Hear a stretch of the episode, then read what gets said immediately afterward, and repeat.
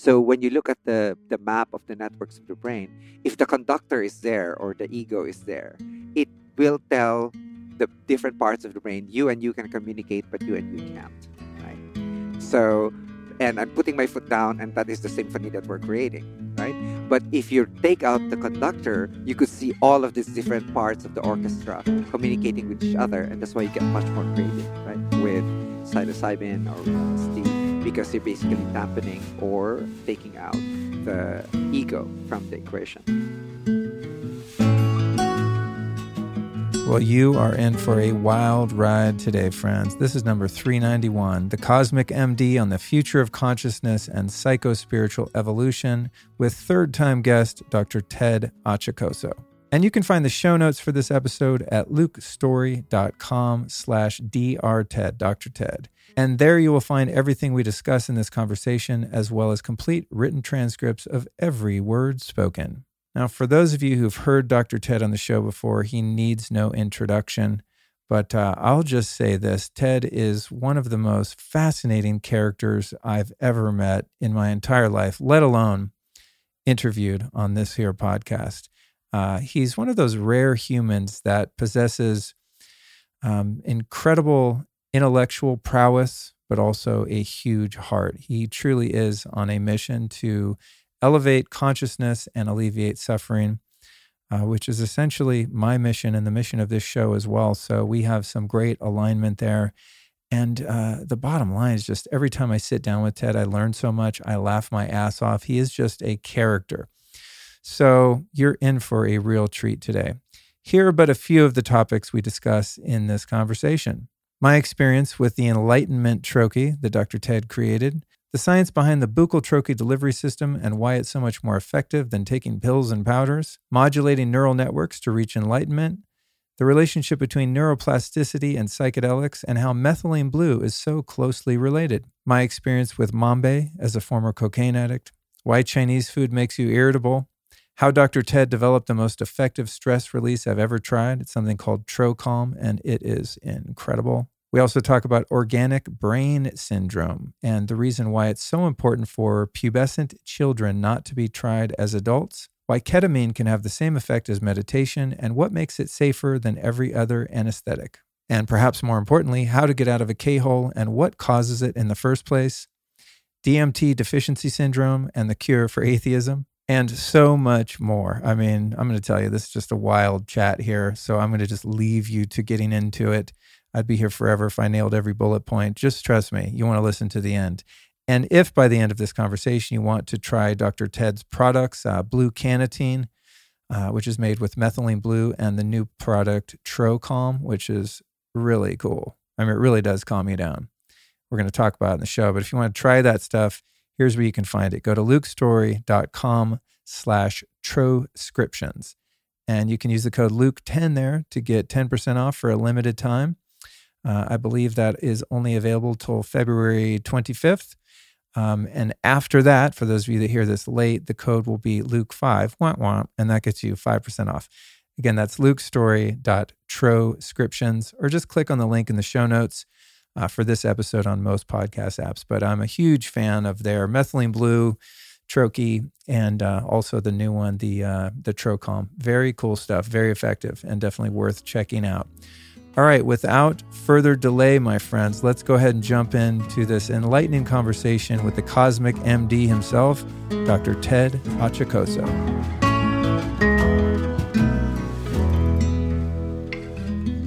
Dr. Ted, so good to see you again, so man. Good to see you, Luke. Dude, we have the best time. Uh, yes, always. When Yeah. I remember seeing you the first time and giving you my gifts. Yeah. Boy, what a journey that began. Yeah. So Dr. Ted's been on the show twice. We did one in person in LA when the studio was there, and then we did one Zoom, which the Zoom ones for me are usually kind of eh, but yours was awesome. We went into some crazy stuff. so we'll link to those in the show notes and people can go back. Uh, I'll put the link for this one at, let me see, lukestory.com slash Dr. Ted. So we'll make that the show notes for this one. Um, and then people can go back and listen to the other ones. But yeah, man, super great to see you. Uh, I want to start by saying last night I had an interesting experience. Dr. Ted formulated something for me kind of off, not for me, but formulated something kind of off label and gave I'm me. inspired by you. Thank you. Yeah. I feel honored. And uh, he and his team recommended just take half of one and, you know, just see how you feel. And I was like, Psh, took a whole one. And I was like, wow, this is very interesting. So I had an interesting night. Yes, um, actually, I'm in a quarter of it right now. So Really? yeah, uh, um, uh, it's a, it's something that's off the books. You know, it's just uh, something that I I was experimenting on for the last three years, and it's um, uh, what I call the ET or the Enlightenment Troche. And as you know, the definition of enlightenment uh, is very simple. You know, it's a freedom from the illusion of the self, and it's not that there is no ego or self, but rather it's an illusion, right? An illusion is really defined as what it's not what it seems to be. So you are selfing all the time, meaning your your egoic role is always coming up. So I wanted something um, that will decrease the suffering of people because the suffering, as defined by the Buddha and this defined in neuroscience, actually, um, is you know th- this this uh, clinging and aversion to things, uh, and what does the clinging and aversion is actually the uh, self, right, or the ego. I don't like to use the term ego um, usually because it uh, connotes one sense of self worth. So I refer to it as a self referential system. So, and as you know, um, it was accidentally discovered in 1992, uh, and then and then uh, experimented on later that the seat of the ego is in the default mode network. So, and then um, uh, later on, with these large scale networks in the brain, they identified the flow networks in the brain as at the central executive network. That's uh, one that's uh, outside looking. You know, I used to do minimally, minimally invasive neurosurgery, right? So you you know four hours seemed like 20 minutes uh, when you do that. That's you're in a flow state. And they also discovered the switching mechanism between these two.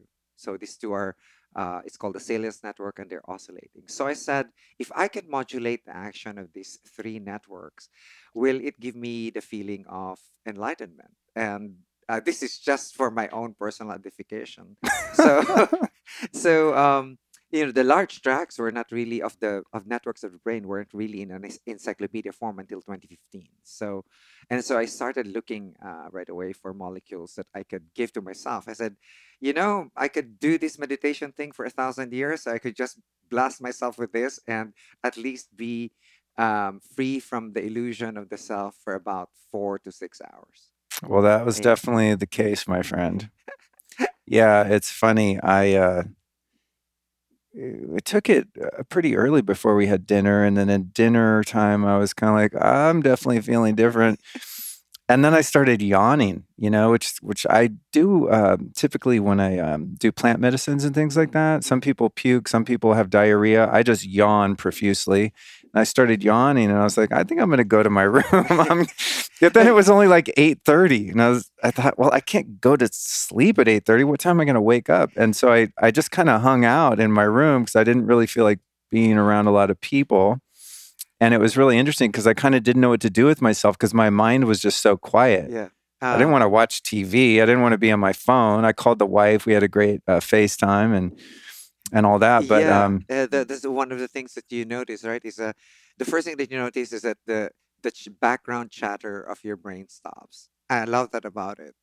Um, sorry, we can't we, we can't release this on a I on a know, I know. version, but um, your mind stops, and then uh, you're able to see your roles arise. Right now, I am the husband. I, now I am the, you know, for me now I'm the doctor. Now I'm the teacher. You know, uh, I'm the interviewee. You know, you Yeah, see this arise yeah. without being identified with it right you're Yeah. not identified with the egoic role um, you know that you're you're the actor instead you're very aware that you're the actor and that you're playing a role the so key. that's what i want to come up you know uh, in there but to luke's credit this morning um, he was able to correctly identify the chemical classes that i used for for this is I'm sitting there in my room last night, and uh, you know, of course, I can't help but being like, hmm, there's something strangely familiar here. And I start kind of analyzing the, you know, the felt sense of being. And I think, oh, that's this feels similar to this thing. But then earlier I kind of felt this thing. So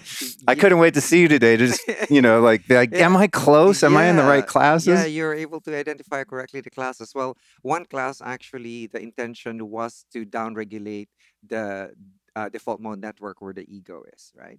So the it's actually um, the main uh, structures in the brain for that are more or less midline, right? Uh, for the geeks out there, uh, you know the uh, the most well-known one is called the posterior cingulate cortex, and there are studies that are being done, for example, in um, a University of Arizona, where they put a highly focused ultrasound on the posterior cingulate cortex, and you experience enlightenment. Oh wow! Yeah, yeah. So that's because it's it's basically down regulating uh, the action of that. Um, of course, the um, the uh, the one that's uh, responsible for for your flow activity, right? It's a uh, if you see this, um, you know, um, uh, meditation um, bands, etc., they basically hit the dorsolateral prefrontal cortex. That's part of your central executive network. So that's more of the um, uh, that's more of your outward flow. So the one of the molecules that I use, in fact, the last one that I chose, uh, uh, what it does is actually it upregulates uh, the your your flow state, right? And then uh, there's a dynamic switching between the two so that requires um, a separate uh, molecule to actually modulate the oscillation between the two. And it does give you uh, you know a mildly dissociated feeling. Not fully dissociated but mildly dissociated meaning you could separate. Everything looks like a mildly like a dream state you know uh, like a 3d 4d or whatever d and you know that you are this these are just hands and you know there's no identity being placed in the body you know that this body is not you. Incredible stuff. Well it's a great way to start this conversation. We sort of started at the end yes, you know? yes. but I, i'm experimenting um, this weekend throughout these interviews with kind of not having a plan because i'm usually very formulaic and I, I lay everything that i want to talk about out and then it gets spontaneous and it goes where it goes naturally. It's not like a rigid thing but i do have a framework I thought, you know what? I'm just going to feel into someone's field and maybe have a quick chat and then just go. But I think with you, where the work that you're doing now with troscriptions and the work that you just described, you know, just kind of not in the public sector, but more for your um, research and development, yeah. I guess you could say, uh, is brain optimization. Yes. You know, I think right now people are really starting to see that the health of the brain and uh, you know the lifestyle choices that we make mm-hmm. and different nootropics and supplements and things like that that we can take uh, the possibilities are kind of endless and this is something people are really becoming more aware of. So maybe we could start kind of you know at the base health optimization level and build our way up to the more nuanced fine tuning. Sure sure. Uh, I, I would love to do that um, especially because there's a lot of confusion right now about nootropics. You hear nootropics, you hear, you know, oh, take this vitamin B6, it's a nootropic. And like, yeah, why? You know, and oh, um, uh, you know, um, modafinil is a nootropic, and you know, this piracetam is a nootropic, you know, and and and so on. And and you go, what exactly do they mean by this? And so I want to take a look at the old definition of nootropic, and it was uh, basically uh, Corneliu in um, 72 when he synthesized piracetam. He called it a nootropic, and he essentially said, you know, hey, you know, um, nootropics can really just be divided into two classes, you know, cognitive enhancers and neuroprotectants, and then shoved all of the vitamins, minerals, etc., under neuroprotectants, right? So I said, there's something off with this, and it's because there's no definition of what is health and what is fitness, right? So um, health is really very simple. It's A plus B plus C. You like the acronym is A is absence of disease, plus B the balance between anabolic processes, meaning processes that build, and catabolic processes, you know, processes that destroy, according to C, the cycle of life of the organism. So illness medicine just deals with the absence of disease. So I said, I'll take B and C, which is the balancing of the anabolic and catabolic processes according to the cycle of life of the organism. And I call that health optimization. So, what does this really mean? It means that just because not, you're you're not sick doesn't mean you're well. It only means you're not sick, right? So that has to be differentiated with the definition of fitness, right? And fitness basically asks the question: fit to do what? Like, for example, if you um, uh, if you look at the advertisements of these sex pills, right, or uh, these uh, erection pills, you know, make sure that you're fit for sexual activity, not not healthy for mental acti- uh, for for sexual activity, right? Or um, in in law, you're fit to stand trial, not healthy to stand trial. So there's a question: fit for what? And so your baseline for fitness is not necessarily healthy. For example, I can be uh, healthy, but I'm not fit to run a marathon, right? Um, and you can be fit to run a marathon, but you may not be healthy. The same way in the brain, you know, I may have a healthy brain, but I'm not fit to be a memory athlete yet because it requires training, right? Uh, but you know, um, uh, you may be a memory athlete, but your brain isn't healthy. So you could see now that performance uh, is actually defined by the term fitness. It's like would uh, performance to perform what you're are you fit to perform what? Memorizing you know uh, thinking judging uh, because that's what the brain does in, in terms of uh, cognition right? Cognition is simply remembering uh, thinking judging and uh, having insight right? So uh, those are the things like what so when you take a take a definition from the tropic we're stuck in the performance mode right and we basically have forgotten the health optimization. So um, when I do um, uh, brain health optimization, essentially the first thing you do is to optimize the whole body first, right? So you start with, since the brain is made up of cells, right? So the brain is made up of uh, neural networks, right? Uh, networks of neurons, and then they're made up of the specialized cell called the neuron. And then the neuron is actually made up of a basic cell there's nucleus, mitochondria, cytoplasm, cell membrane, etc., which is common to all cells in the body. Right? Uh, the only uh, cell cells in the body that don't have mitochondria are red blood cells. But once upon a time, they did have uh, mitochondria, um, except that uh, you know we had to form um, uh, we had to form hemoglobin. So it gave out the mitochondria, so it, we could have the hemoglobin right there. So, so you could see that the basic or where it all uh, comes in is if you take care of the basic cell, then you know uh, you're basically taking care of the rest first. So, and that's when I I introduced the class called health optimization nootropics, right? So these are the vitamins, minerals, and other cofactors that you need. Like for example, if you're you can test this by uh, tests called clinical metabolomics. I think you've had this kind of yeah. tests already. Yeah, right? with with Dr. Sure, yeah. Yeah, so you could see uh, actually what your levels are uh, of the metabolites of your mitochondria, whether or not you have enough, or whether or not you have enough uh, vitamin B, uh, uh, the B vitamins, right? Uh, for example, B6 is uh, necessary for, uh, for example, the formation of your serotonin, your your happy mood and your hormone, right? So if you take care of the basic cell first, because B6 is needed by all everything in the body, right? And so it's vitamin C and all this. Uh, this not limited to the brain. So then we have to optimize the health of the basic cell first. We have to optimize the health of the mitochondria, the health of the cytoplasm, the nucleus, etc. And one of the things um, that has been bandied about here is like, okay, you know, oxidative stress, like redox, oxidative stress. Um, really seriously the, that's just you know when you think of oxidative stress luke it's easier to think of it as rusting. You're using oxygen and therefore you will rust things right as as you're you're uh, using up oxygen. So when you're uh, the cell membranes they wrap all of your cells right? They can they can rust you know? So you could see the the action of the rust here by uh, the lipid peroxidation of the body. And the only test we had before for age right, was called a T-bar test or the lipid peroxidation test, meaning if your cell membranes were aging faster than your chronological age, then you're actually aging a lot faster than your chronological age. So that was the only test. But now we have uh, various different tests now for um, uh, for that, like uh, for example, we have tests for uh, epigenetic age, right? So they test the methylation of your body. It's like the way I I uh, see it is the way uh, David Sinclair actually says it is like it's like having plaque on your teeth.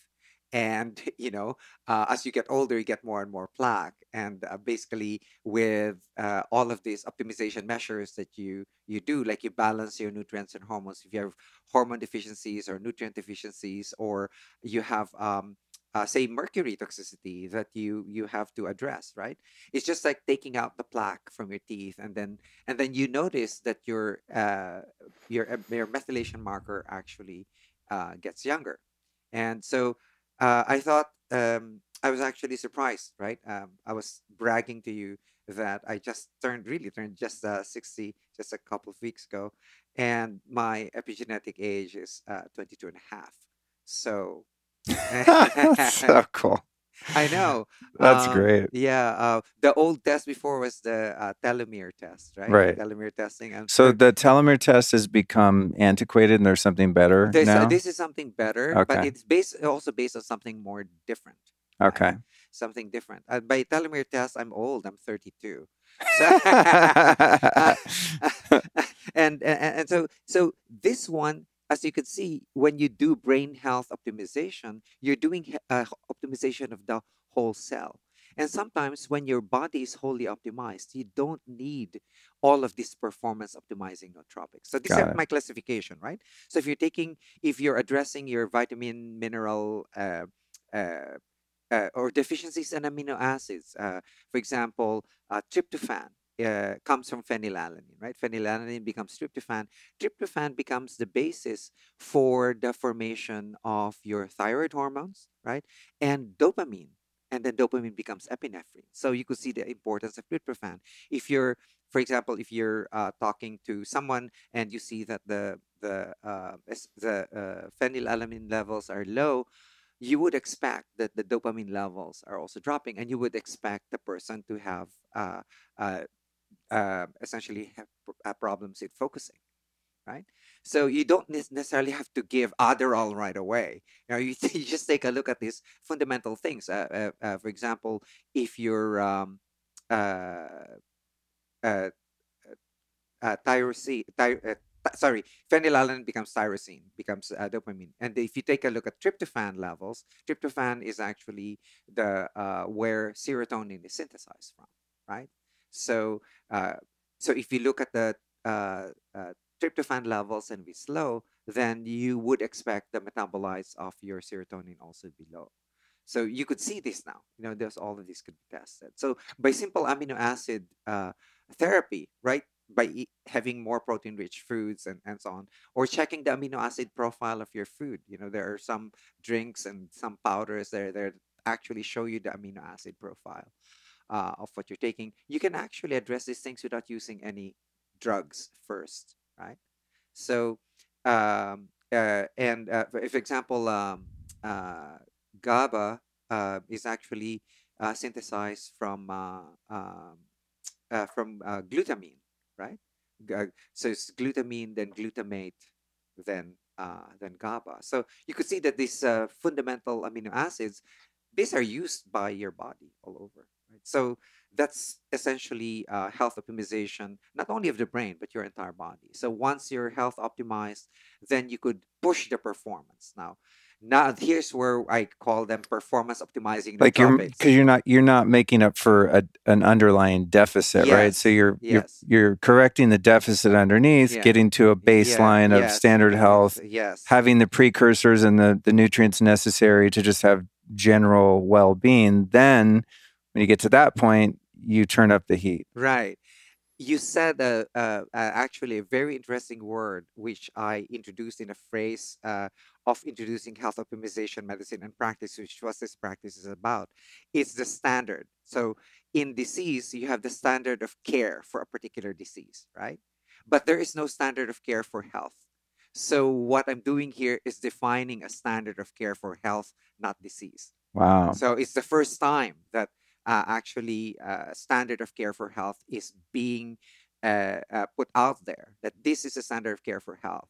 because in in medical school we're taught about pathogenesis or origins of disease right we're never taught about salutogenesis or origins of health so That's crazy. yeah so what's the you know uh, immediately after you learn uh, anatomy and physiology and, and biochemistry you know you're shoved into pathology which is like hey you know this is what can go wrong but we're never thought we're never taught what is healthy and what can go right right Oh so my god. so the assumption is very different right so one hang, yeah. hang on one sec, Ted.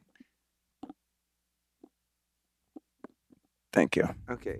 So one is uh, what's called pathogenesis, right? Which is the illness medicine model. We have the salutogenesis model, right? So, um, and uh, you know, we lo- use an evolutionary lens for this standard, right? Because um, it has been found that the cell, all cells in the body, and this is important for you uh, to actually realize, is that all cells in the body, once you stress them out, evolutionarily they only have eight responses eight fundamental responses, right? And in order to and the body, the stress will be the the, the cells will be stressed all the time, right? Uh, they will be stressed all the time um, because you're ad- continuously adapting to your environment, right? Uh, either short-term or long-term adaptations to environment. So, um, what's interesting there is that the body actually has uh, what's called a cell danger response, right? So, um, and the body has mechanisms by which it it uh, actually um, hastens the resolution of the cell danger response, right? And that's what we do at uh, health optimization medicine and practice is we optimize the resolution of the cell danger response because if you do not uh, if the cell danger response is just continuously switched on that's the beginning of your chronic diseases like your diabetes and you know uh, all of these other uh, degenerative diseases that that come on I want to take just a moment to share one of my greatest discoveries with you. It's an insanely cool and innovative regenerative medicine clinic called Advanced Rejuvenation. Two time past guest Dr. John Lieurance created this world class healing center in Sarasota, Florida, and the stuff they're up to is mind blowing. I'm talking about the latest and greatest modalities like methylene blue IVs with red light laser enhancement for nuclear level antiviral effects and superhuman mitochondrial power plus other incredibly effective treatments like precision ultrasound guided injections of stem cells, growth factors, and PRP, as well as prolotherapy, peptides, and TRT sound wave therapy. Dr. John and his team are early adopters of the most advanced alternative medicine tools on the planet and have helped hundreds of people like me not only recover from chronic pain and injuries, but also take their physical and even mental performance to the next level. So, if you're looking for the very best in orthopedic medicine, pain relief, injury healing, spine and back problems, and even stroke recovery, Advanced Rejuvenation serves up the best regenerative medicine has to offer. To learn even more about the wizardry these guys are up to, go back and listen to John Lieurance on episodes 367 and 380 for a comprehensive understanding of how he and his team are reinventing modern medicine. In the meantime, you can reach them at advancedrejuvenation.us to explore your treatment options. And chances are that if you're dealing with a stubborn issue, they can help. So check out advancedrejuvenation.us and experience the future of regenerative medicine. This is also, by the way, uh, sorry to interrupt, uh, my sense or theory on acute or just chronic EMF exposure Mhm. is a cell danger response. yeah yeah well it's, that's already Would been would that fit in Yeah, your no, no, your uh, paradigm? Uh, no, uh, actually, absolutely, because uh, th- I don't know uh, whether or not you've seen uh, my lecture before, uh, but that this have- uh, EMF has been studied actually in uh, uh, grade school students in Canada, right? And uh, they have shown that they actually uh, EMF actually increases cellular stress, right? It's not disease, but increases cellular stress. right. So the, the it's actually very funny because uh, when I lectured on that, I showed illness medicine immediately goes, oh, uh, here's here's the EMF and here's the relation to diabetes, right? No, but he, we at Health Optimization go, no, here's here's the EMF uh, stressor and here's the re- response to your oxidative stress of the cell, right? So we go not to the disease, but to what the cell actually normally does. So the cell will actually uh, strive to uh, to uh, immediately resolve right the cell danger response now if if it's not if it's perpetually turned on then it will go to chronic diseases and as we know you know uh, that illness medicine is very good at acute care, acute infections, for example, or acute trauma. But we have a very dismal record at chronic diseases. And that's because we haven't looked at lower. You know, we're still organ based, right? And so we now that we are able to peer inside the cell uh, of what's happening in there and how it responds to stress, now we could actually take a look at this thing and bring it to a coherent framework that you know hey, it's about time that you take a look at the origins of health, right? Uh, because the technology now allows us, it's like a car with a dashboard, right? So before we had no dashboard. So either you went to a doctor with a flat tire, you know, or you already had a heart attack or you already had a stroke, right? Um, but now you have like all of these warning lights, right? the warning lights as like your temperature is getting high or or you know you're low on windshield wiper fluid or you know you you have this. And that's a result of us also being able to take a look inside the cell. So you're now low on alpha lipoic acid and you're now low on on magnesium etc that wasn't possible before right but it's now possible so we now have a what uh, what i call a metabolomic dashboard right we took a take a look at these metabolites and say okay they need to be balanced out they need to get replenished uh, or they, they, there's too much. Yeah, they need to get removed, right? So that's the core of health optimization, and it's, so it's not just in the brain, you know, in the body. And when you when you're as, as I said, no one takes care of the basic cell, right? So who takes care of your nucleus, your mitochondria, cytoplasm? Like your illness medicine doctor? No, they won't take care of that, right? So I said, well, let me start a specialty that will take care of your basic cell and its networks for you and uh, take care of uh, how the cell uh, responds when it's stressed out. As it turns out, you know, uh, there are around 21 metabolic branch points that you have to balance, uh, you know, with this. And when I looked at it, that paper came out after I introduced this framework. And uh, it was actually quite funny because I'm already addressing all of these right? So so uh, it, it was uh, uh, actually a great feeling for me to get validated you know by by someone who was looking at how the uh, how we actually respond to stress and how we try to resolve the stress right away. So so from there then you could go now to the neuron itself right? So the neuron actually when you test for it so in, in the basic cell you're testing for the metabolites inside the cell right? The fundamental metabolites of your mitochondria you know and so on. But when you go and take a look at the neuron now inside in, in the brain then um, you have to take a look at neurotransmitters. And you know you know your neurotransmitters already. You know dopamine is here for for, for your focus and for the reward system circuitry of the brain. Um, there is one thing that i'd like to correct actually in terms of the impression of people that um, the dopamine reward the dopamine if it's the first time that you're actually going to get something right it's the first time ever that you're going to get something then it's the dopamine that's a reward right but if it's the second time or the third time that you're going to get reward, the mere anticipation of the reward is enough to burst your dopamine. Right? Oh, interesting. Yeah, yeah. Interesting. And, and, that's why it's and that's why gambling is highly addictive, you know, and all this is anticipation of the reward. Yeah. And you couple that with the randomness of the payout, for example, in gambling, right? So uh, the more it gets addictive because you don't know when you're gonna get rewarded for it, but you keep on anticipating.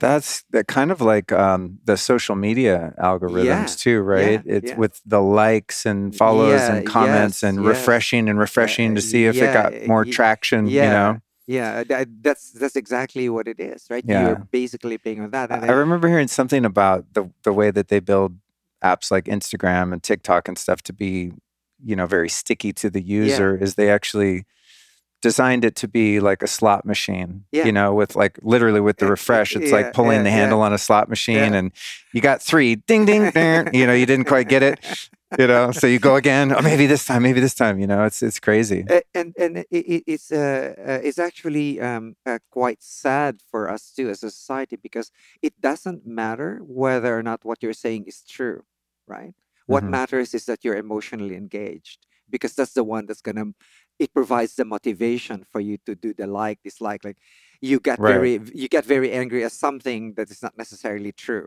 right yeah uh, yeah the, because the whole game is to manipulate your emotion right and so you engage because it's the emotion that will get you engaged. Your brain won't. Your your intellect won't get you engaged. And right? it's the engage. Yeah, it's the engagement that Yeah. they've monetized, yeah. right? Because the more engaged you are, they throw ads at So, you. and, yeah, you know, yeah, and- yeah. and that's uh, essentially how you game the dopamine system of your brain right it's the reward circuit Wow. so yeah uh, How does I, I I want to divert a little Yeah. here? Uh, something just popped in that I, for some reason, I've not talked to you a lot about, and we've had a lot of in-depth conversations on mic and off. But how does the uh, dopamine system relate to acute addiction? So not something or chemical addiction. So not gambling or social media, Yeah. but heroin, cocaine, alcohol. Yeah uh, well crystal meth. These really yes, uh, hard addictions to break. These, these things have the capacity, for example, dopamine, uh, cocaine has the capacity to raise your dopamine levels to 4,000%. oh my god! Yeah, 4,000x, sorry. And By, that so by that 4,000x, yeah. so that explains the the horrible come down Yes. from cocaine. Yes. right. You're because on it basically. you're on top of the world. You're solving all the world's Yeah, problems. You, you're the shit. Yeah. You feel like king of the universe, and then 20 minutes later, you're like, I want to kill myself. Yes, yes, Oh, and that's God. that's a that's a reason for that. That's the reason why you feel like Superman, right? Uh, in all of this, if if a substance raises your dopamine level substantially, you would like to compulsively redose. You know that, you know, um, uh, while you're which, uh, while you're in this, it's like you're still just, for example, uh, a- a couple of hours in it, and you want another hit because it feels so good, you don't want to come down right? Then you know that uh, that is uh, basically a dopamine releasing drug, right? And it releases high doses. Now, for those of you who are doing this, um, you know, and and and you know that you uh, you want to compulsively reduce, what I um, I advise them to do is to actually set your doses in decreasing. Uh, you put them already in capsules if you're taking a powder, and set them. uh, This is now um, uh, basically mitigation of your um, uh, that for for the risk of addiction, right? Risk mitigation for addiction is that say pre- prepare three capsules of decreasing doses. Say the the recommended dose is 200 milligrams, then put in the next dose at like uh, you know uh, 100 milligrams, and then the next dose at at uh, 75, and be done with it. You know, keep the rest of your powder so that you won't get you know you won't basically use your entire one kilo bag in like two days. I would advise just avoid cocaine but if we're talking about that one. But I, you know there there are many cocaine like substances yeah. uh, what are know. some of the other ones? um the the one that's no longer in the market for example is uh, 4mmc right uh, Oh, which is a very strong cocaine like um uh, uh, feeling uh, that you get and um, it it became a party drug and then uh, is now out but it's been replaced by by other cathinones uh, I see. yeah yeah you know what I discovered uh, recently uh, through a friend of mine is um, cacao leaf, not cacao, sorry, coca leaf, yeah coca leaf powder. They call Yeah. it mambe, and you Mhm. mix it with baking soda and you Mhm. put it in your cheek. Mhm. Uh, and as someone who was a former um, cocaine addict, I was a little nervous. And then, you know, I did some research on it and I found that everyone claims that it's very mild and non addictive. And uh, I really like it. It's, and it's, it's, it showed me kind of the, the wisdom of a plant medicine just Yeah. left unadulterated, kind of like uh, kratom, uh, Yeah. kratom or kratom, as someone in the uh, Asia would call it. It's like when you mess with them, then you start taking out the other constituents of that Mm, plant Mm. wisdom that balance it. You know, so the it's like the the coca leaf is the it's like the good parts of cocaine without the bad. And there's something about I mean, obviously you're getting much less of the molecule, but I don't ever Okay. find like it's potentially addictive at all. In fact, I have some here. Uh, we're not in the United States right now, by the way. Uh, um, Well- and well, I, I forgot about it. I packed it in my bag, so I'm not like thinking, "Where's the coca leaf? Where's the coca leaf?" You know? uh, um, you know how it's traditionally used, right? It's uh, used as a traditional uh, tea in the Andes because uh, to, to to cure altitude sickness. right. And it used to be when you hike the Andes and you were feeling uh, sick, right from the altitude you could just go to someone's house and they would serve you that for free they you know they know that you can you can get that uh, from from that high altitude so that was the the you know you could see the the native uses it. Of course it's used as an uh, uh, it's used as an anesthetic for for um, for pain right? Um, it's also a eugeroic it makes you feel good right? Um, i have uh, actually uh, coca leaves in uh, olive oil Oh, interesting. yeah it extracts something different if it's in oil Oh, no way. oh yeah Interesting. Yeah. Yeah, I mean, it's a it's a great It's- plant medicine. I mean, I use it for focus, you know, Yeah. doing computer work and Yeah, you- sometimes even interviews. Yeah, and here you can just you can just actually not take the the leaf itself. You can just uh, take part of the oil. That's so cool. Yeah. Why is it? uh, I'm just going to geek out on some chemistry here. Why is it with the coca leaf powder that you have to put the this alkaline baking soda in it to activate it? Because when I first got it, I just put it in my mouth and I was like, I don't feel anything. Yeah. Yeah. And then someone told me, no, you got to mix it with baking soda. So I did that, and then it numbs your cheek, and you get this kind of very mild euphoric yeah. and focus, uh, a focus uh, kind of attention benefit from it. But what's up with the the baking soda or the Oh, olive oil? Oh, it adds uh, the, the the geeky part of it is that it adds an OH group uh, to the to the molecule, which for which it binds uh, very avidly, right? And it sort of like changes the conformation of the molecule such that it becomes active. Oh, okay. So right, it's just like uh, you know, um, saying, "Well, scoot over," and then as it scoots over, it gets scrunched into a different shape. oh, okay. yeah. And does the olive oil formula that you, The you're olive fond oil, of? actually, since it's a uh, uh, it's water soluble, the the active substances there are water soluble. Um, then essentially you're extracting it at higher concentration. Oh, interesting. I'm gonna do that. Thank you for the tip. Side note. Side note. yeah. But, but anyway, um, Yeah. as I said, these are uh, dopamine releasers, and uh, we were talking before the show. You know, uh, nicotine at high doses can release uh, dopamine also uh, by 40x, right? So these are- Wow, that's yeah, an, that's a, that's a massive um, increase. yeah, that's why that's why um, uh, it's hard to quit cigarette smoking, right? For those who are three packs a day or so on, it's like it's it's really hard to. it's hard for me to not chew Lucy gum every hour all day long.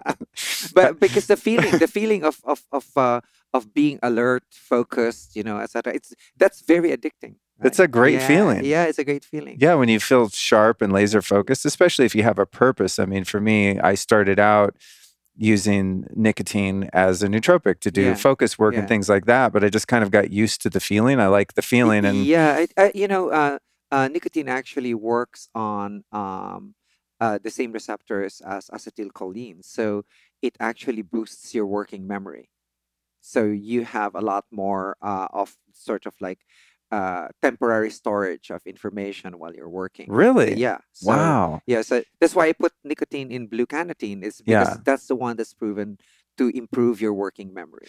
In the blue cannatine, you've got uh, what one milligram? Just one milligram. Okay, yeah. Yeah. And and I'm a sissy when it comes to the dose, right? I can't even do one blue cannatine. It's like I can only do one fourth. It's I'm, I'm already okay because I'm I'm health optimized. Yeah. So so just one fourth is already just boosts my attention. And um, you know, I- I've on that note, I've actually noticed over the years as I've become just uh, generally more healthy Mhm. from the lifestyle that I live, that um, I've become much more sensitive to nootropics. yes.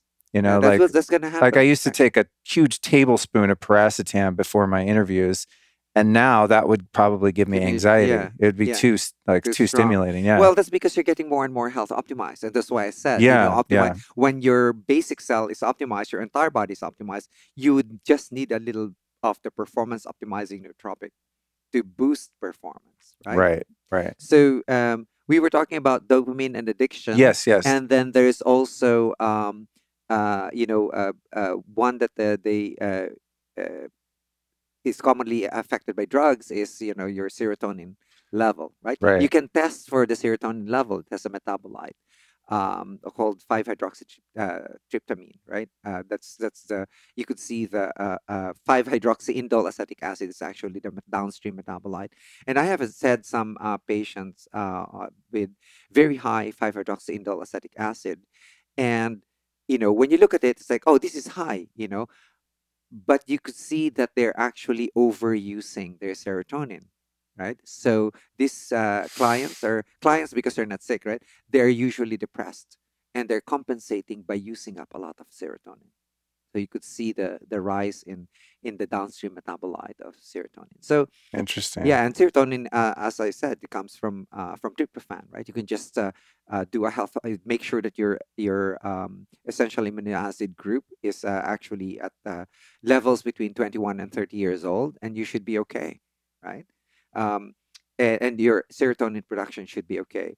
So, and the other important one for wakefulness, right? Um, instead of taking modafinil, make sure that your you know your norepinephrine levels, which is uh, responsible for your wakefulness, right? When you're focusing, it's uh, you know you can focus, but you can be sleepy, right? Those are two separate things, and it's your uh, norepinephrine or for the British noradrenaline, the norepinephrine actually um, uh, levels is responsible for your wakefulness, and that comes from um, uh, that that comes from dopamine itself. It's a you know uh, if you uh, w- just one step and you you get actually uh, norepinephrine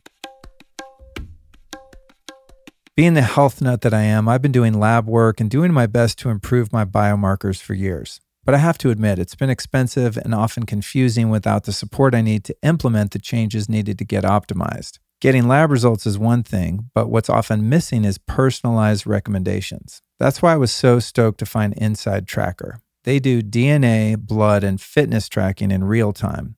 Inside Tracker is the only human performance system that integrates real time physiomarker data from your fitness tracker with your existing blood and DNA biomarker data. So once you sign up and get your testing done, you track your progress and adjust based on real time feedback from your own body. As your body improves, your blood biomarkers change too. So you retest every three months to see what's working and what's not, and then adjust your goals to develop a new action plan. It's incredibly simple and very effective. If you want to take your performance to the next level, go to insidetracker.com slash Luke, where you will save 20% off the entire Inside Tracker store. Again, visit insidetracker.com slash Luke. For for this type of testing, Ted, how could someone listening that's like, "Wow, I, yeah. you know, I'm depressed, or I have anxiety, or I can't focus, or can't yeah. sleep, or don't have you know wakefulness," yeah. how could an average person go get these tests done? Where are they available? What are they called? Yeah, um, these are called uh, clinical metabolomics tests okay. or metabolomics tests. Uh, you can, you know, uh, you can uh, go to the nonprofit that I started uh, a couple of years ago. It's homehope.org. You know, uh, and you could uh, ask for a practitioner. Um, okay, with, uh, cool. To to to guide you through. Homehope.org. org. Okay, yeah. great. We'll yeah. put that in the show notes. Yeah, and uh, we're always confused with functional medicine people. We're not because um, they're after the root causes of disease and we're after the root causes of health. So we have a very different way of uh, looking at things, right? Right, right. So uh, for them, if the disease is over, it's over. For me, uh, the goal is your continuous optimization. So the the thing never really stops, right? Your your your goal really never stops because you want to continue uh, continue to optimize health. So the, the, those three actually dopamine, serotonin, and um, norepinephrine determine mood, right? Mm, so yeah. so you could now test all of those. But the one thing that's uh, actually neat is that you can consider you know acetylcholine which is responsible for memory right uh, and and uh, uh, dopamine and serotonin and norepinephrine you can, can call them uh, neuromodulators meaning they modulate the activity uh, the the bursting of the uh, electrical signals in the brain. And the two important ones which are you know we just assume that they're there but with uh, is neglected uh, most of the time is that the uh, uh, glutamate, for example, is the major excitatory neurotransmitter in uh, the body, right? In in the brain. So um, that's why um, there's this, uh, you know, monosodium glutamate is a, a, what's called an excitotoxin because it excites the brain way too much. It's it's, it's kind of like you know there's a Wi-Fi and it's crackling, and that's that's uh, That's glutamine. This is why MSG laden food tastes so Yes, good and it so keeps you coming back for more. Yeah, and and uh, and and and the uh, the syndrome from it, if you eat from a restaurant that uh, has MSG um, in its food, is that you get very ir- irritable, right? Um, and that's because it's an excitatory. Um, uh, glut- glutamine becomes glutamate, and it's an excitatory neurotransmitter, and that's the main one. You can see you can consider the others as like focal. There are regions in the brain that that secrete it, but this one is all over the brain. Oh, so, interesting. so it's the main on switch of the brain, right? Is there any risk to taking certain psychedelics or plant medicines and having like a, a glutamate inflammatory or response Uh, as, not- as part of not- kind of the hangover yeah, of that? Not on glutamate, but I will. Um, Okay. I will. I'm kinda you la- jumping ahead, I will tell you later. Okay. When we discuss uh, neural networks, Okay. where this uh, this thing uh, uh, can happen. Um, uh, in, in terms of uh, the other one that's neglected actually is the GABA system, the GABAergic system, right? And that's the main off switch of the brain. It also occurs everywhere, and that's the, the reason why uh, people. Uh, one of the reasons why people cannot sleep right away or have poor sleep is that they have poor uh, regulatory control of their GABAergic, sys- what they call GABAergic systems in the brain. Now, um, uh, the reason why your tongue is orange is uh, that I actually created Show them on uh, camera. I, I'm not ill, guys. I swear. um, is is orange is uh, because uh, I created something that I said, what is it that can calm people down in a natural way? So I took a look at what are the bestsellers out there that calm people down, and you see it's Valium, right? Uh, benzos in street Yeah, name, and benzodiazepines, and um, they actually are agonists, or they actually uh, go to the GABA receptor. So and they induce uh, this calm, right? I said, are there any um, natural molecules that do that? Oh yeah, there are. And so ever me creating something to calm me down, especially before sleep when you're when you're when your mind is like, you know, uh, going at 100 miles an hour and you already want to rest. You know, can I take something? Um, and so many people are asking me, we want something for anxiety, and I said, okay. Um, so uh, I took a look at a couple of plant molecules, one of which is actually uh, kava. Right. Uh, Yeah. So um, extracted, we extracted uh, the uh, the active ingredient from from kava and took a look and saw that it actually modulates the the the receptor. Right. That plus uh, uh, we're I'm also working with a direct GABA agonist, plus of course uh, s- uh, CBD and the CBG, right? Uh, cannabigerol, the one of the minor uh, cannabinoids out there. So it really calms you down, um, and you know we sent it out, and and uh, people were saying, no, no, no, we we we you know we we get people who say, if you manufacture two thousand pieces of this, I want it all. So I'm I'm the same way. Every time I go downstairs and see uh, Scott, I'm like, got any more of those calm ones? What are they called? What are the Trocom. Trocom? Yeah, yeah. So Trocom. for those listening, there's the troscriptions, the blue cannatine, and with then there's just blue. yeah, and just like a high dose methylene blue, Yeah, and yeah, then and tro- Trocom Trocom. are the orange ones. yeah, Yeah, yeah, yeah, they're incredible. Yes, I gave- Trocom the fuck down, right? We yeah, we gave Bailey one last night, and after like two minutes, she's like, "Wow, the side of my face is numb." I'm like, "Yeah, that's the kava. Yeah, the that's kava. strong kava." yeah, it's very. There's a lot of crappy kava on the market. I mean, you know, you go to Whole Foods, you can get like kava kava capsules. They don't do anything. Um, so I'm glad you guys figured it out. You know, there's a couple of other like uh, like tinctures. The um, Kavaplex, Yeah, you know, is quite strong, and there's um, another one called uh, Feel Free. These drinks I have that are uh, made with kratom and Yeah. kava extract, and they're noticeably calming. I mean, you're Yeah. there's a state change. But yours is the only one, especially in a trochee, that like happens that fast. So tell us, just I'm going to sidetrack here. We're just going to sure. wa- bob Yeah, and weave. Uh, You, you were telling me last night you you chose to do neutro or your um, trochees rather than like a capsule, yeah. a pill, a liquid. yeah, 'cause as when you- buccal, when- buccal trochee, yeah. Yeah, when you put it up in your gum, that it's closer to your It's brain, or something. brain circulatory system. So the the the base of the brain is actually right here, uh, right, right, just right above the your palate, right? So, um, uh, believe me, I've I've inserted many catheters in there uh, during my uh, days uh, poking around in the brain, but um, with live patients. But um, uh, um, it, uh, there are two. You know, trochee can be a lozenge. You know, you put it under your tongue, but this is a buccal trochee is actually between your upper cheek and gum. Right there's a the space between your cheek and gum is called the buccal uh, uh, space, and you insert it up there. Actually, ideal is for it not to dissolve in saliva, right? Because saliva you're going to swallow. So the the better the, the the apposition between your mucous membrane and the trochee itself, then it goes directly to the bloodstream that is at the base of your brain, right? so Got the effect is more immediate. and then it doesn't have to pass through your GI tract and get filtered out by your by the liver. yeah okay by the liver.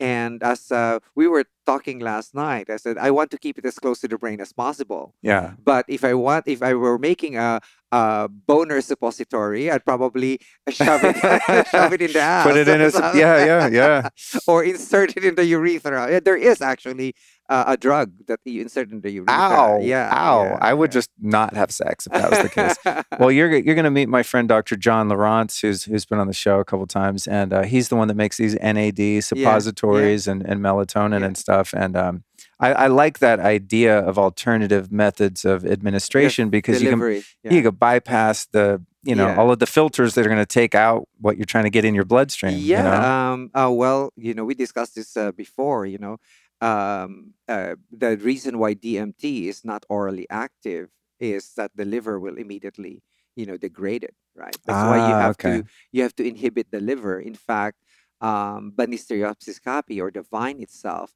that is actually the liver inhibitor. Right. Right. Psychotria viridis, the plant, contains the DMT. So, but what is known as ayahuasca is actually the vine and is actually uh, a liver inhibitor. So, Right, Yeah, so that the uh, the DMT in Psychotria viridis, the plant, will actually uh, can actually stay in your system for much longer. So Right. you could see, well, you know, um, the liver is, is very has been very kind to us, right? It detoxifies a lot of things uh, and so on. But um, sometimes, you know, you need to inhibit it in order to get the effects that you want for an oral formulation. got it uh, for an oral formulation. got it Methylene blue actually at low doses um, will inhibit uh, what's called mono, uh, monoamine oxidase A. Uh, and when you do that, and, and that's in the liver, right? And when you do that, your monoamine um, neurotransmitters will rise. Dopamine, that's a monoamine. oh wow Right? Okay, I got a So- I got a question for you. Um, a couple years ago, I had let me see six experiences in peyote ceremonies, Mhm. and these peyote ceremonies, the way that these shaman held their ceremonies was that uh, you're not allowed to fall asleep, lay down, anything. You got to be sitting up, cognizant, aware of the whole ceremony because there's all of these ancient traditions that are sort of embedded in that experience. To stay to stay awake, I was doing the troscriptions, Mhm. the the uh, blue cannatine. Mhm. It's got a little caffeine in there and the Yeah. methylene blue. Yeah. And in all six of those experiences, I took the same amount of medicine as everyone else, like a few handfuls of peyote powdered Mhm. powdered cactus, That's, and I didn't really feel it. And afterward, I was wondering because I was the only one taking methylene blue. I was wondering if I'm if I like blocked it by taking the methylene blue. Is there anything chemistry wise that I was in that trochee that would have prevented me from having a more full experience yeah, with uh, well, uh, mescaline. with the uh, mescaline? Mescaline, right? Is Yeah, uh, uh, uh, peyote is mescaline, and mescaline is uh, a 5-HT2A receptor. Um, uh, it, it, it- binds to the to the 5-HT2A receptor, much like LSD and so on uh, and so on. But I think it's like to the order of magnitude of uh, a few thousands less. So a low dose of uh, you know a, a dose of mescaline versus uh, LSD will be thousands of orders of magnitude different.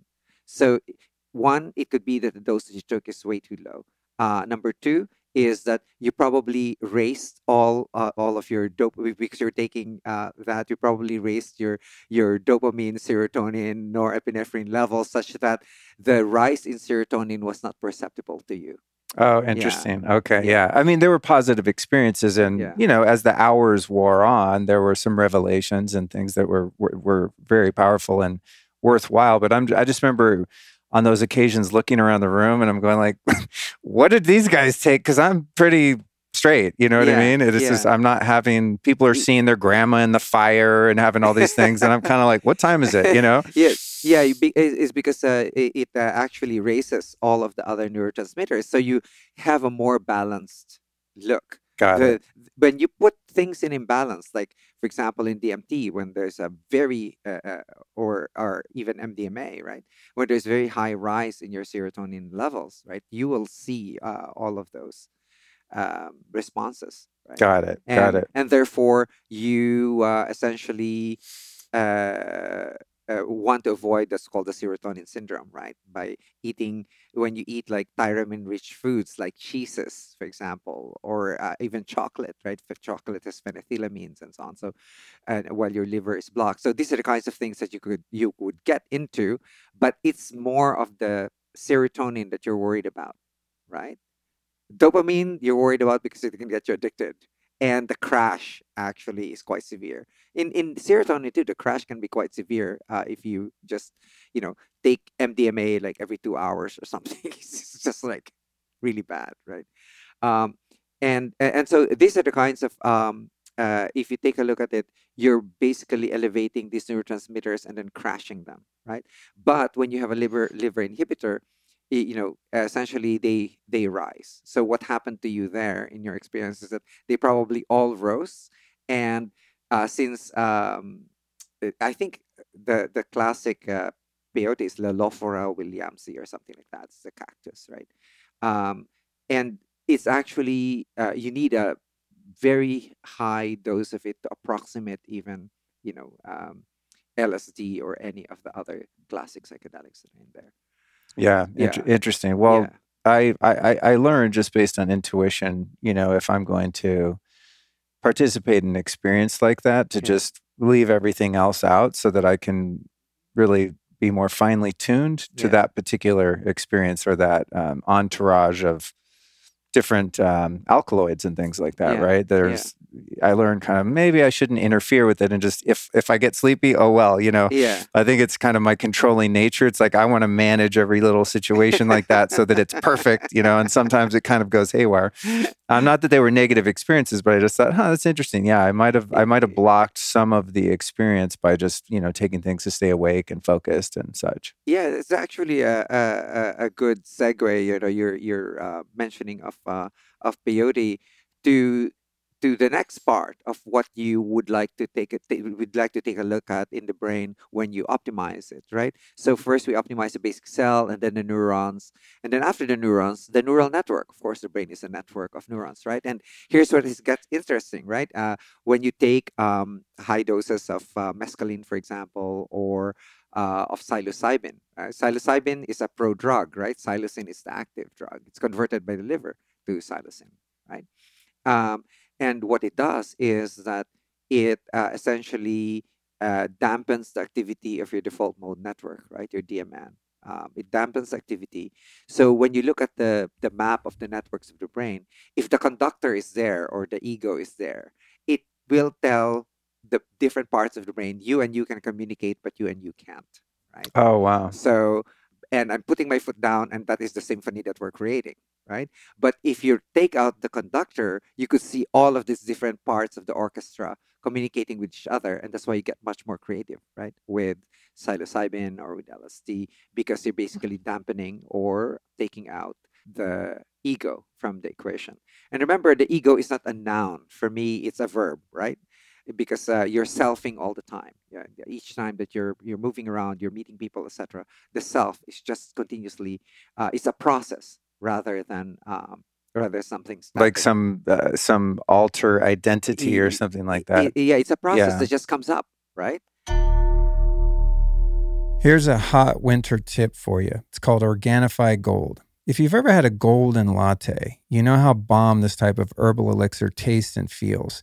I've been on this stuff for years and have no plans of stopping anytime soon. It's got nine superfoods like turmeric, ginger, reishi mushrooms, and tons of other great stuff that support rest, relaxation, recovery, and repair. I blend mine up with warm water and either ghee or coconut oil. It's also low sugar, organic, and super calming when you need to get your chill on. It's like a warm dessert, except it's actually really good for you.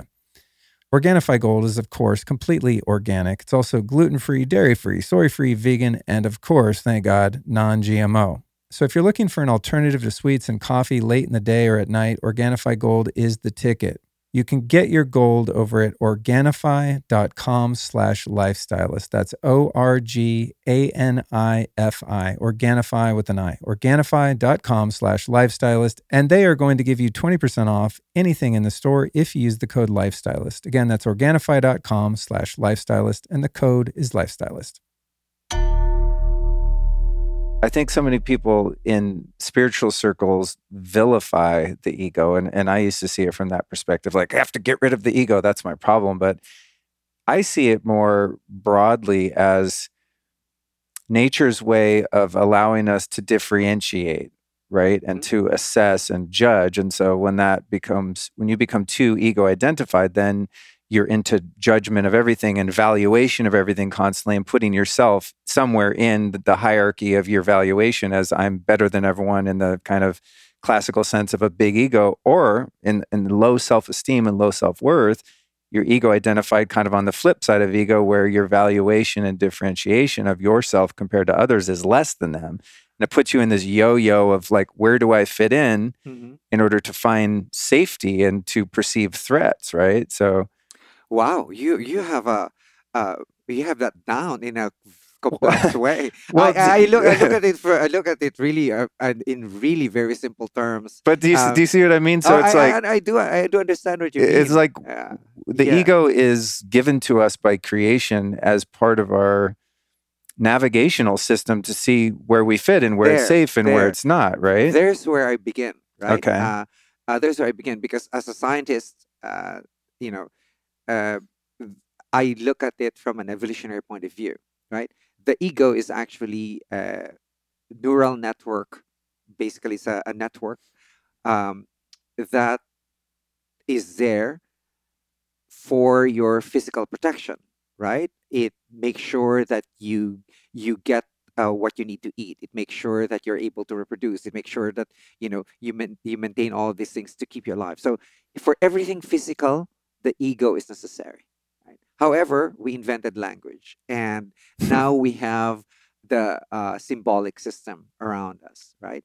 And uh, my example is, you know, uh, you you know, um, uh, someone cuts you off in the street, and and uh, you know, and you flip a bird. You know, it's like you you get very hot under the collar. You're no longer uh, being chased by a saber-toothed tiger, right? Right but you're still very self protective at the time. So for things physical, the ego is necessary. But when it comes to symbolic stuff, you know, it's not necessary anymore, right? Uh, the thinking that uh, goes up there, they're just like, I have this, uh, uh, I think of, of uh, thoughts like a lava lamp, right? They're just thoughts. They're, they're not owned by anyone. They just uh, float out there. But the ego will say, oh no, that's, those are mine.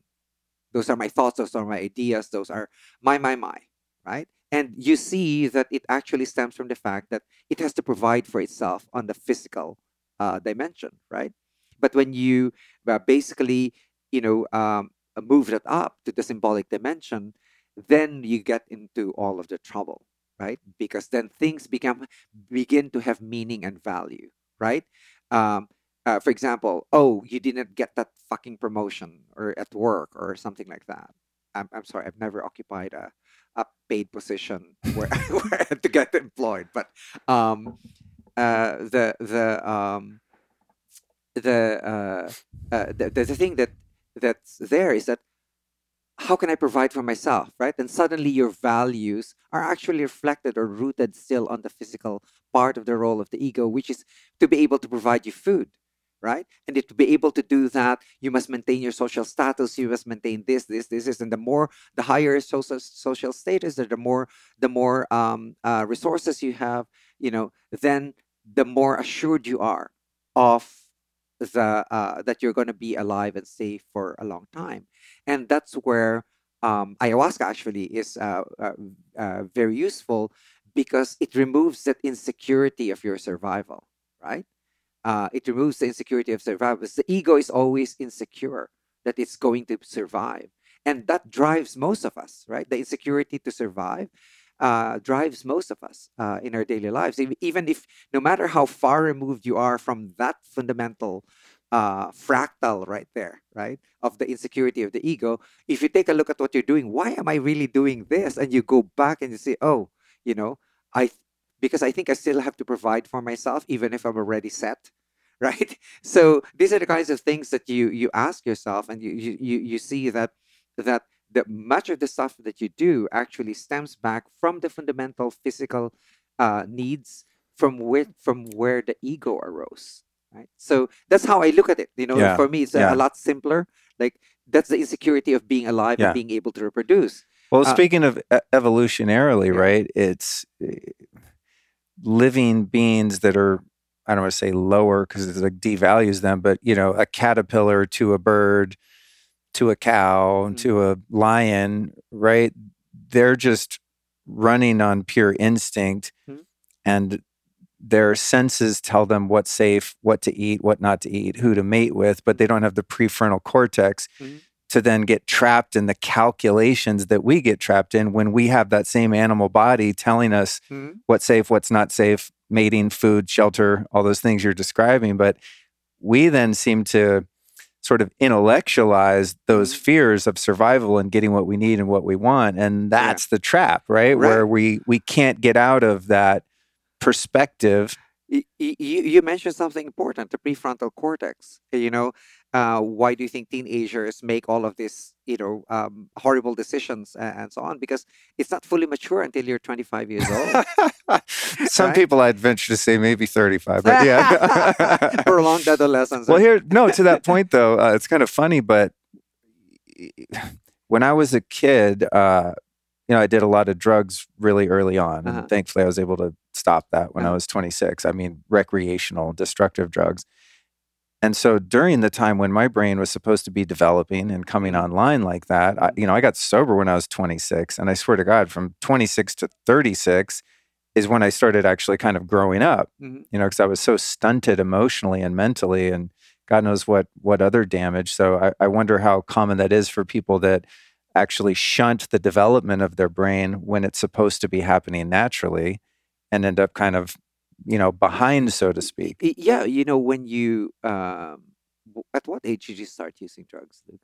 Mm, Eight or nine. eight or nine? Well you know the brain you know the the uh, major events in the brain at the time will be as you're hitting puberty right? The brain remy- remyelinates meaning the the insulation of the wires of the brain get changed. So the first quiescent period is at age seven right because that's when the myelination is uh, complete for that particular time and then it starts remyelinating again uh, or reinsulating itself when puberty hits. That's why um, there are so many uh, cross wires, right? Because of the uninsulated wires, because uh, you know um, uh, the hormones will be changing the firing rates and so on and so forth. It's necessary for sexual maturation, right? So um, that's uh what's called the organic brain syndrome, right? And uh, people have been wondering whether or not that could be used for for as a uh, legal argument for teenagers, you know, doing doing um, terrible right, things. right, right. So so in your case, like you studied, you started at the uh, eight or nine, and then your brain had to remyelinate, right? And then your prefrontal cortex is also maturing, and um, uh, so when you're actually hijacking the dopaminergic system or the serotonergic system, and and uh, you know cocaine is dopaminergic essentially, uh, you're essentially exhausting already the cells of that of, of of the body. But the good thing is when you're younger, you know your capacity for neurogenesis is so much higher, right? As, as adults, there's some there's still some neurogenesis that goes on, or meaning the production of new nerve cells, but not as much when you were younger. So um, the bounce back that you're getting uh, is actually because you woke up and said, "I'm not gonna do this shit to my brain anymore or to myself anymore." Yeah. But um, and and uh, when did you stop using drugs? 26. 26? Yeah. Well, uh, that's why you're like this, man. It's I'm kidding. you know, because uh, um, uh, I I don't recommend actually um, uh, constant drug use, right? For uh, until Yeah. to twenty. No, uh, uh, if if you're for me, it's like it's like this. If you're going to get fucking addicted, get addicted at 26. Don't get addicted. yeah, before. I would agree. I would agree. Yeah. It's yeah. a it's a tough a tough life to to uh, grow out of. Yeah, know, because and, and many people don't. Many people don't escape. I would say the vast majority of people that go into acute cycles of addiction don't end up recovering. Yeah, you know? um, you know, uh, the prefrontal cortex is very, um, uh, very important for risk assessment, right? What risks are you going to take in your life, and how do you how do you uh, intuitively calculate those risks? And that's that's uh, uh, extremely important, right? So- Hence, teenagers, you know, Yeah. driving 150 miles an hour into yeah, a tree. Yeah, yeah, yeah. yeah it's Exactly. that's funny you say that because i i notice now as i'm older and hopefully a little bit wiser i don't like doing things that are physically dangerous for the thrill of it right Yeah. when i was young i mean my whole life choice Yeah. you know spectrum was based on that but yeah like jumping off cliffs and you know skydiving whatever things like that it's like oh, i find myself opting out of things like that where there is risk involved i guess the ability to assess that has been restored or established now uh, uh, you know, you keep on pulling stuff out of me when when you're saying something. Uh, you you know you're now um, uh, actually know what your risk aversions are, right? And right uh, and uh, uh, I have this model, uh, the video game model of living my life, right? It's like the three things that are important to me are life, health, and time. So one, I'm not going to put my life uh, at uh, at risk. You know, um, yeah, I'm I'm okay to go uh, bungee jumping. I'm okay to to go skydiving. Because those are calculated risks. You know, but I am not going to overtake a guy in anger with an obvious gun rack at the back of his truck. right right you Yeah. know? So Yeah. not not put your life uh, uh, necessarily at risk, and uh, so this life, and then this health, right? You it's like Pac-Man. You eat all of those cherries and things, you know. Even if they taste bad for you, if it's good for you, then you take them because you know uh, your your your the, you, the quality of your health determines the quality of your life, right? And then um, what what what uses it to be you know in pain all the time and have all the money in the world, right? and then uh, time uh, is actually uh, you know it's the only thing that you have right so you you have to pay attention as to where you put your attention to in time right? If you're watching porn you know 60% of the day then that's where you're spending your time you know? And if you're um uh, you know if you're uh, essentially if you you you if someone is actually always telling you what to do then you're actually uh, doing his time doing your time under his time right? So um so for me it's like uh, if you don't do all these things it will be game over right so uh, you do all these things so that you actually don't go game over way too early right so and it's the only uh, uh, currency that we have really is a is a time and our use of it right we Yeah. so I mean, it's maybe other than the body, the only thing that you can truly own, right? I mean, you can't really metaphysically own anything Yeah. except how you choose to spend each second, right? Yeah, and um, uh, in a, on a practical level, uh, you know, since uh, we're talking about health optimization here, um, I have uh, patients. Uh, these are not these are actually sick people, uh, not clients who, who are healthy.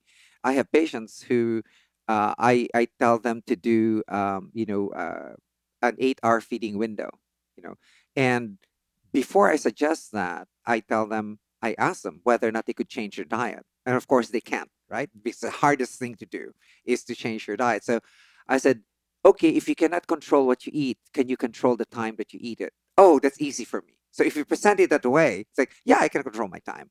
You know, I can limit my eating in 12 hours. Okay. You know, uh, if you can limit it for 12 hours, then let's start with that. And then, then you limit it for 10 hou- to 10 hours of eating.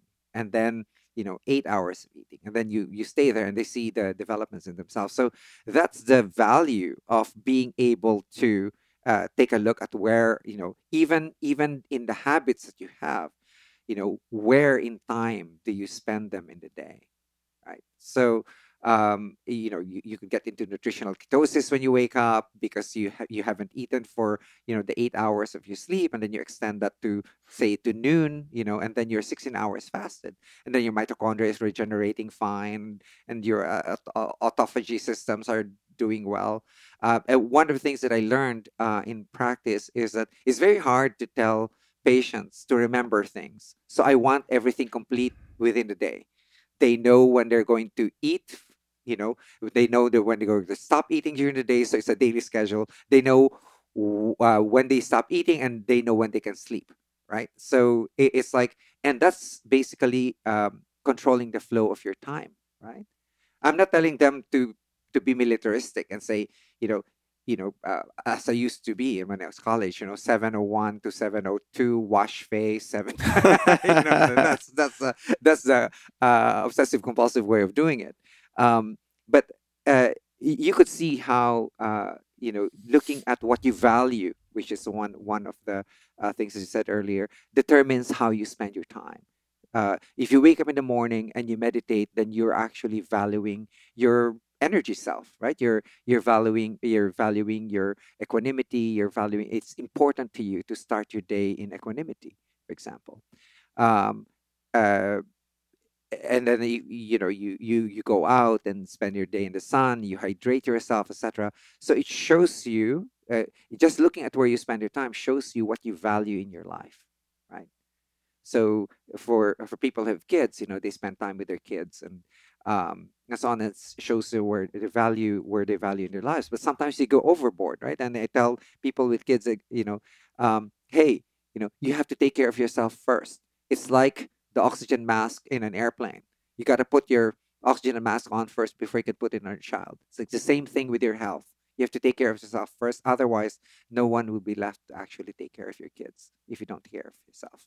Yeah, or yeah. like a like a EMT. You know, you, yeah. you train to save yourself first. Yeah. You know, it seems selfish uh, on its yeah. face, but when you really look that's, into it, it's that's why I say, you know, um, being healthy requires a little bit of selfishness because you have to be healthy first, right? Yeah. Um, and I like this specialty that I started, health optimization, because I have to walk the talk, right? So I have to be healthy myself. I can't yeah. I can't believe you're 60, dude. Yeah, honestly. Well, I mean, not only just the way you look, but your energy and vitality is is very obviously robust. Well, thank you, Luke. The, the, the yeah. Thank you, Luke. There's a pill for that. I'm kidding. there there are a few. few. Hey, I, I want to ask you, Ted, um, because I mean, I don't know. I feel like we could do like 10 hour podcast blocks. Honestly, there's like so much to talk about. But people always ask me when my tongue's blue, uh-huh. like, what does methylene blue do? And I just go, ah, just energy, focus, mitochondria. You know, I kind of just throw things out. Yeah. But it's it's such a it's such a unique molecule, and it does so many things that it's like I feel like you could study for years and never really get to all of its uh, benefits. And I find it also so interesting because it's a pharmaceutical, and most pharmaceuticals are are kind of single faceted. You yeah. know, they they yeah. kind of they're very targeted, they're isolated, they don't do a lot of different things, and right. they also come with uh, with side effects. Yeah. And methylene blue, with the exception of you know mega doses of it that might have some uh, side effects, it only seems to have benefit. So, in relation to brain health, how does uh, how does methylene blue work? Yeah, let let let me. Uh, so um, I, I, told you earlier, I reclassified our nootropics. Right? First, you're health optimizing nootropics, yeah. right? And then you go to performance optimizing nootropics, where you're not necessarily healthy, but you want to push something. And then there's a class that I call blue tropics, not because my products are blue, but really because the exemplar of the class is methylene blue. So methylene blue uh, does basic cell health optimization it's able to donate electrons in the electron transport chain, and therefore you could pr- produce more brain energy. That's why there's a brightening experience when you Is it, do that. It, it, it seems to have both pro-oxidant and antioxidant potential. Is that is that true? And if so, is that unique to this, or are there other um, things that? It's because it's uh, either um, uh, it can be in a reduced form. The reduced form is actually colorless. Ah, right? okay, okay. So, um, but in order to do that action, it has to be uh, either uh, not reduced or and then it moves to its reduced form and then it's, it's, just like any other redox reaction right it accepts an electron it donates an electron uh, and then it accepts an electron. So uh, uh, uh, essentially what it does there is it adds electrons to your electron transport chain. Um, it's uh, so it's a brain health op- uh, it basically it's a basic cell health optimizer. It's only good not only for the brain but for the rest of the body because you know it's not distributed just to the brain but to the rest of your body. So it's also uh, um, neuronal health optimizer. Um, it's because the neuronal health optimizer will be it's uh, at low levels it will um, actually serve as an MAOA inhibitor meaning it will hit, inhibit your liver and raise your uh, dopamine serotonin and norepinephrine It's like right? a natural Yeah, antidepressant yeah, effect. Yeah, natural antidepressant effect, and then very good. And um, the um, when you give it at a higher dose, it will have MAOB inhib- inhibition, and it will prevent the degradation of phenethylamines, like those found in your chocolate, uh, and dopamine. So you know you you become more high uh, with with higher doses of it. So uh, after that, there's a neural network. Um, it optimizes your neural network. It raises the brain-derived neurotrophic factor, uh, BDNF. So we know that. Uh, just as a side comment, because we, we didn't touch on it ear- earlier. So in, in neural net in neural network, it raises the low dose, even microdoses of uh, uh, LSD, for example, will raise your BDNF. Right, methylene blue will raise your BDNF. Um, uh, ketamine will promote spinogenesis, meaning um, they, they forms new connections within six hours of taking ketamine. Right? Wow. Yeah. Uh, That's L-. LSD is within eight hours. You'll form new connections in the brain. Even in a in a microdose. Yeah, yeah, and and uh, um, DMT will promote the growth of new neurons in the hip- hippocampus of the brain. So these are Wow. all you know. Um, uh, y- y- you can see that methylene blue is also in that same class because it raises the brain-derived neurotrophic factor. DMT is actually known to produce neurogenesis, right? Uh, which is a more difficult feat to do because you're basically inducing the stem cells say here grow more neurons. And Is the is that true of endogenous dimethyltryptamine? Say you're uh, doing breath work and yogic Yeah. exercises, and you're It- you're exciting the pineal gland and that whole cascade of neurotransmitters to end up with natural DMT in your system. Yeah, my sense is that the, it's too low, Mm. right? You have to provide a higher uh, exogenous source in order to actually push it to Got a it. neurogenetic pathway. Um, but I'm not sure. I'm just guessing, Okay. right? Because the studies have been to produce to give IV DMT, right? Eh, I've I've heard about that. Right, so- that's that's um, methylene blue also does all of that that this uh, this uh, classic uh, psychedelics do.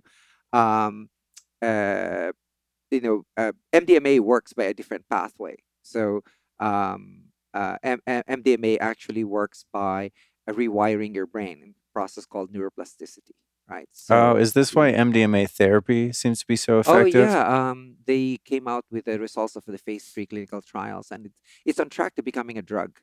You have to do it concomitant with psychotherapy, Right. right? And um, and they have really great results um, in that. Um, so, uh, but what it does, MDMA is actually raises three of your neurotransmitters: your serotonin, your dopamine, and your uh, norepinephrine levels, right?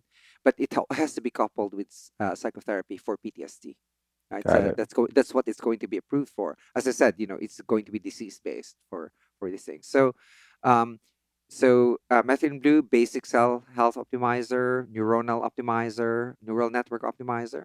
You know, uh, and then uh, there's a, a brain health optimizer. So um, essentially, with uh, uh, if you do low level light therapy or you you uh, expose yourself to sunlight, right?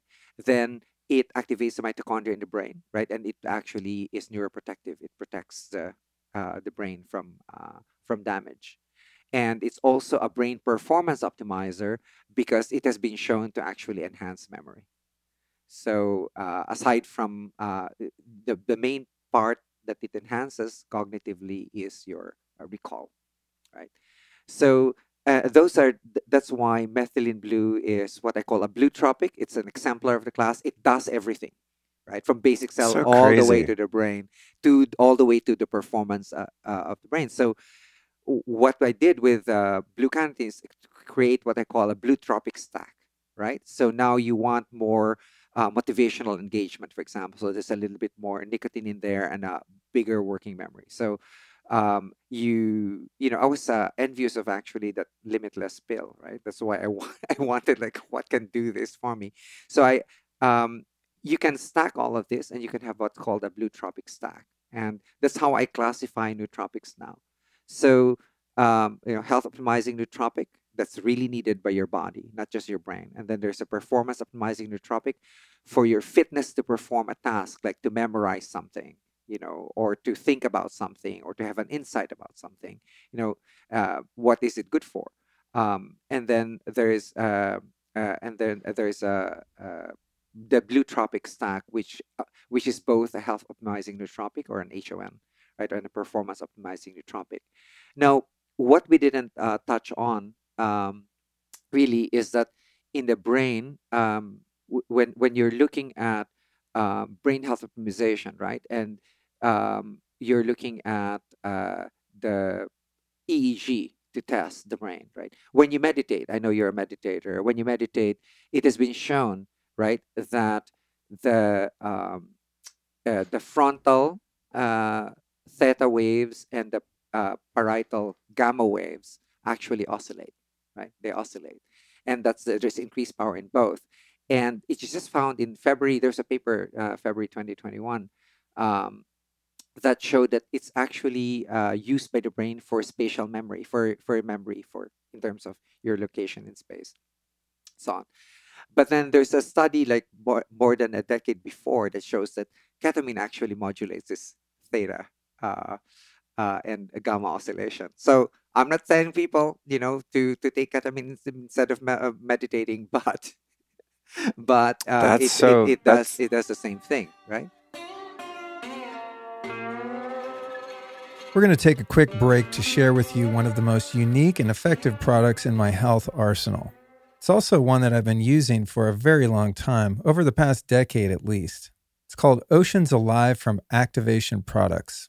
It's a premium brand of two specially cultivated, hand selected marine phytoplankton strains grown in a photobioreactor. The nutrient density of this microalgae is insane. It's loaded with a wide array of vitamins, minerals, essential fatty acids, and amino acids. Oceans Alive is the purest, most potent marine phytoplankton supplement in the world. It's fresh, totally raw, and pure. They use a scientifically proven natural method of stabilization that doesn't require any heat, cold, freeze drying, or any processing at all. My experience with Oceans Alive is a very noticeable feeling of untapped energy and focus. It's naturally packed with nutrients that boost your health in a multitude of ways. Its natural antioxidant content reduces oxidative stress, which is why this is my number one air travel companion. It also promotes healthy cellular growth and development and also boosts cognitive function.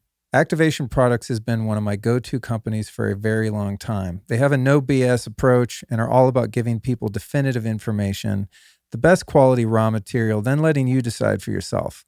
They just provide you with the knowledge and the most innovative products so you can take the lead in creating your own life equity and longevity. You can swoop up some of this Oceans Alive over at activationproducts.com and use the code Luke15 for 15% off any product. That's activationproducts.com. That's activationproducts.com, and the code Luke is a one time use, so use it wisely.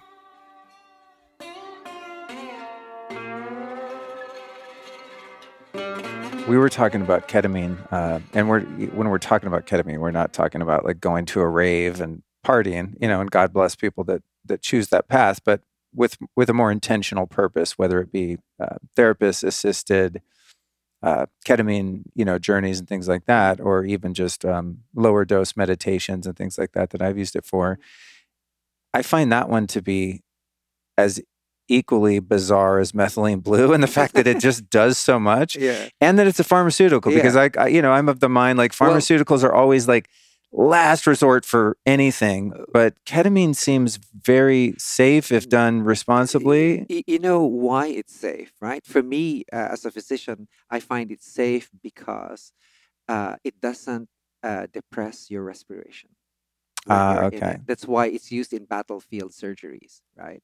It doesn't depress your respiration. And for uh, you know animals, small animals, Yes, and and- kids yeah, and things, yeah. right? Um, I had a, my tonsillectomy done when I was already in third year medical school, and uh, you know that general anesthesia will actually fuck up your memory, right? So, I am a doctor. I was becoming a doctor, and I didn't want to have a fucked up memory. And they've shown that GA can actually fuck up your memory for up to five years. Like, oh wow. None of that. So, I had uh, actually ketamine infusion, right? you open your mouth and there's this huge trocar coming into your your mouth and you could see everything.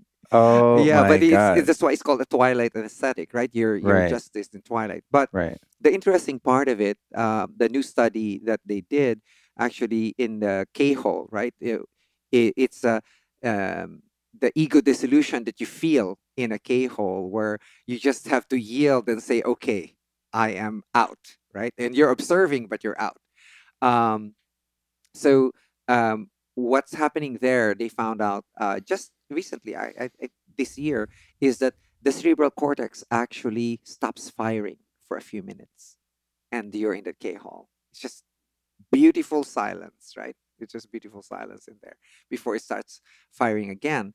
But then they also found that the alternate, the oscillating firing between the theta and gamma waves is the one that produces the dissociation.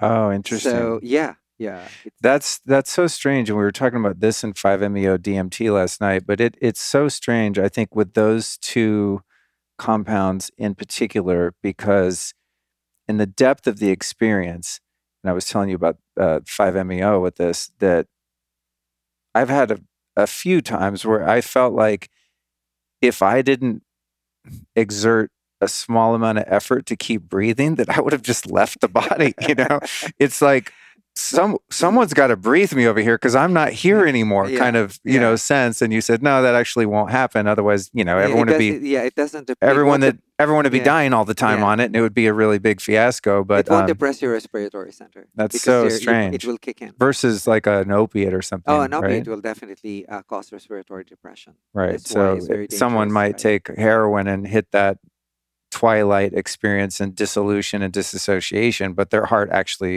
Yeah, or their breathing down, will yeah, stop yeah, and thus yeah. heart and, stop. and and that's the that's the issue with that, right? And that's why I am um, the the safety for, for example, for ketamine and uh, for these classic psychedelics, um, the safety uh, uh, for them is really very high. You know, um, because a no one gets addicted to classic psychedelics. If any, you should have a healthy fear of them, as I do. oh my God, I sure do. Um, remember, I have a way of of of making uh, ayahuasca gentle, right? Yeah. I have my, my and pharma- someday, damn it, I'm, going to join yeah. you in that. Um, and uh, and for me, it's like there's this fear that you're even gonna take it, right? But uh, you you feel this calling, but there's a healthy fear, so there's really no um no uh, danger at all that you're going to get um, addicted to it. And second is that you're not going to get any respiratory depression from it. In fact, my worry more is that in the traditional uh, I know that people would like to preserve the traditional ways of doing things, right? Right, like uh, for example, the actual ayahuasca, where you have the dieta and you throw up and so on, is that we, if this is done in the forest, etc., you can actually choke, right? Uh, you can you can um, uh, you can have all of these uh, accidents that, can- that can happen.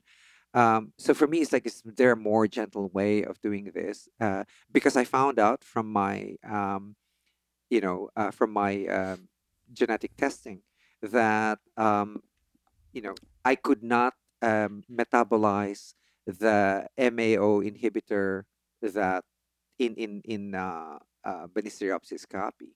So um, in fact, if you really want to kill me, Luke, you can just give me a bottle of pro- of um of uh, proton pump inhibitor like Zantac.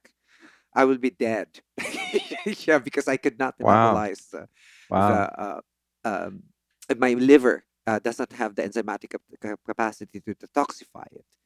And with uh, classic Banisteriopsis caapi vine, uh, which is a liver, liver inhibitor, you know, I couldn't metab. That's, that's the reason why I was throwing up uh, so badly the first time I took it.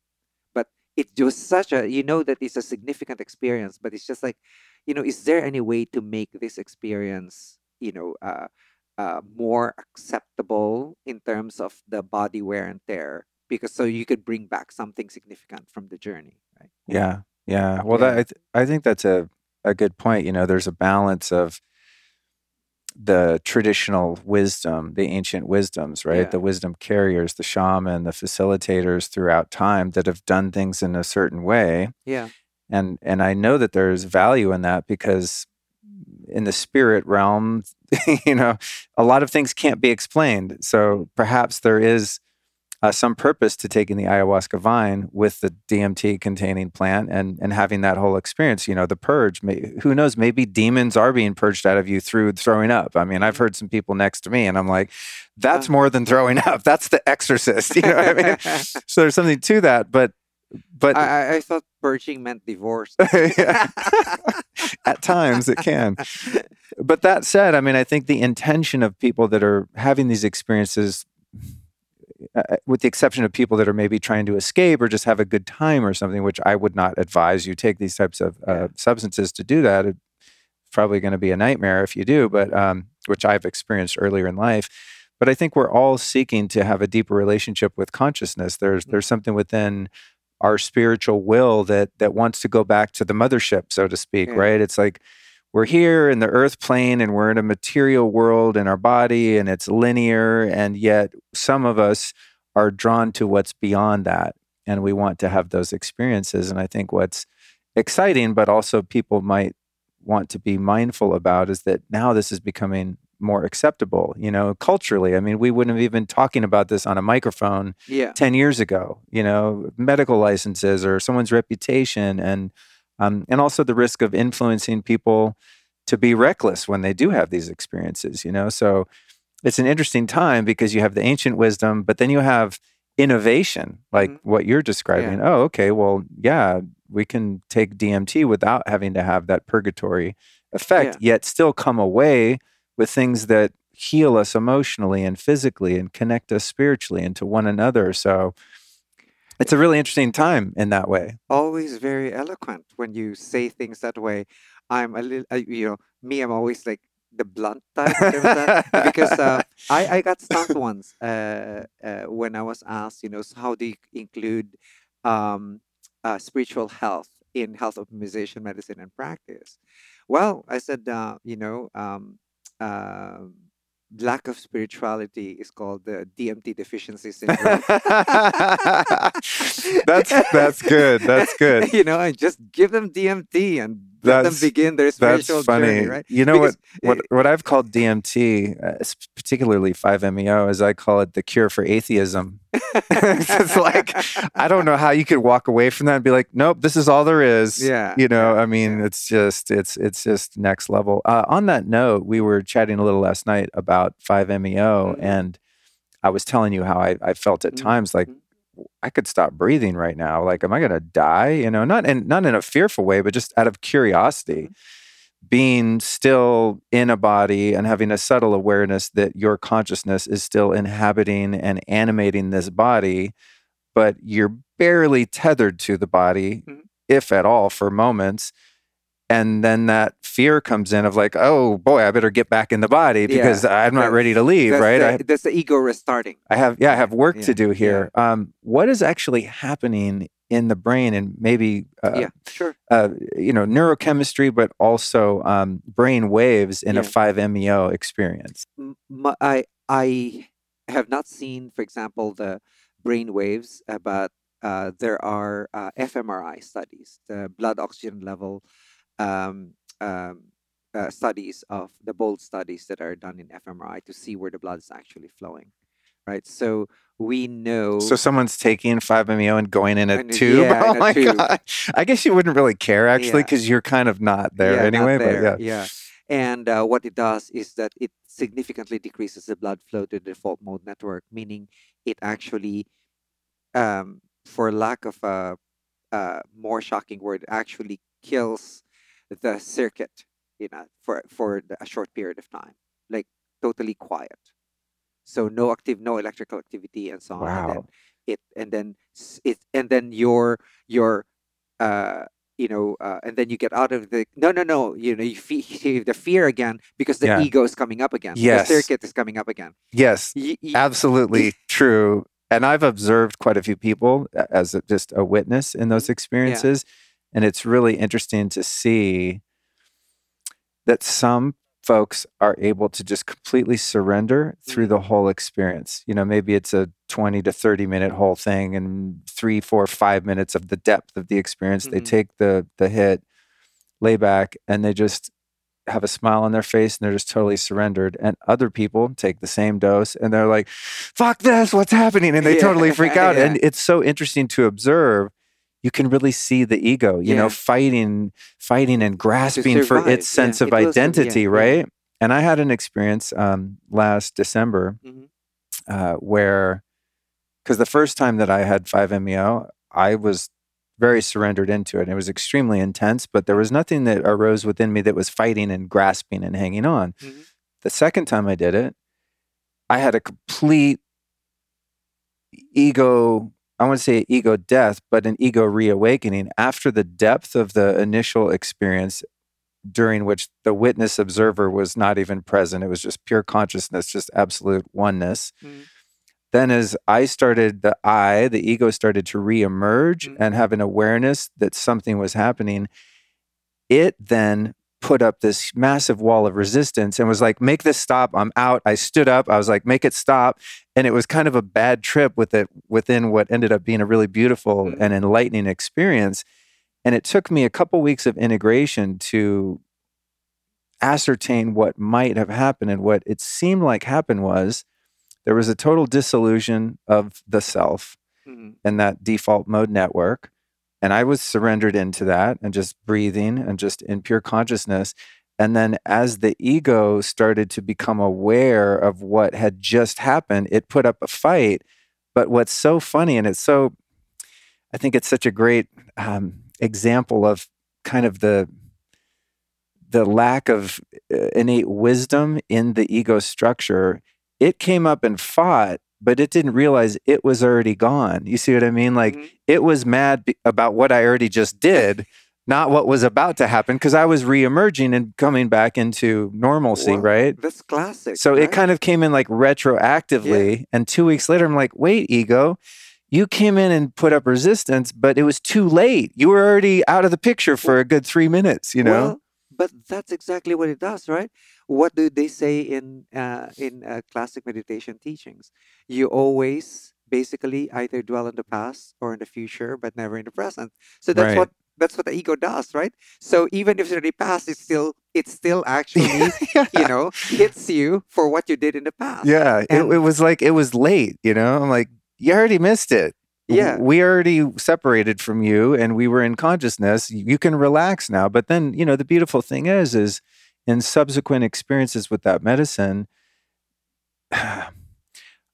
I've built a working relationship, I guess you could say, with that ego Mhm. identity, with that structure. And so there's more of a, a unification between it and I, the, the, the Mhm. self with the capital S. So it's like going into the experiences, even when it gets a little wonky, there's this sort of razor's edge I've been able to find where I keep the ego at bay and and communicate to it in a sense that it's safe Mhm. and Yeah, that it can that's relax. that's the key part. that it can relax yeah, and then and then both to- of us can actually have this incredibly yeah, you healing have to experience. keep it safe, right? You have to make Yeah. it uh, basically feel. Uh, the word I like to, to to say is you have to make it feel secure, right, right? Because it's the insecurity that drives it. right, Right. What drives you to you know you already have everything in the world and you still want more, more, and more, right? What drives you to well. You already have everything in the world, and say, "I want more profit, and therefore I'm gonna pollute the waters. I'm gonna, you know, I use child labor. I'm gonna traffic humans and so on and so forth. That's the ego, right? It's never, nothing is ever enough for it, right? It's abject insecurity. Yeah, it's just Yeah. the the full insecurity. And then uh, what happens when um, you know uh, I want to be remembered forever? Right? That's Yeah, also yeah. the insecurity Yeah. of being impermanent. Right? So one of the meditations uh, that you do, all right, is on meditate on inform- impermanence of things. Everything is just, you know, uh, impermanent and goes into cycles, and but it doesn't like that. It noticed that when you were younger, if you got if you found something good, you wanted to make it permanent, right?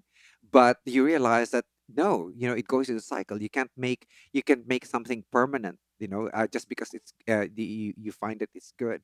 So that's what that's what it does is that it, it tries to re- reassure uh, you know at, at my age i have many patients who want to leave a legacy one way or the other right and i tell them well you have to reassess you know uh, exactly are you wanting to leave a legacy or are you going to motivate yourself to allow your values to be revealed in the world instead right uh, I, I myself had that kind of uh, in-depth look at what I really wanted to uh, reveal in the world is I am concerned about health. I'm because it's the one thing that makes people suffer less. Right? If you're healthy, you suffer less. The people around you suffer less, and therefore you tend to make healthier decisions, even for the planet. Right? Yeah. so Yeah. not only for other people, but for other creatures.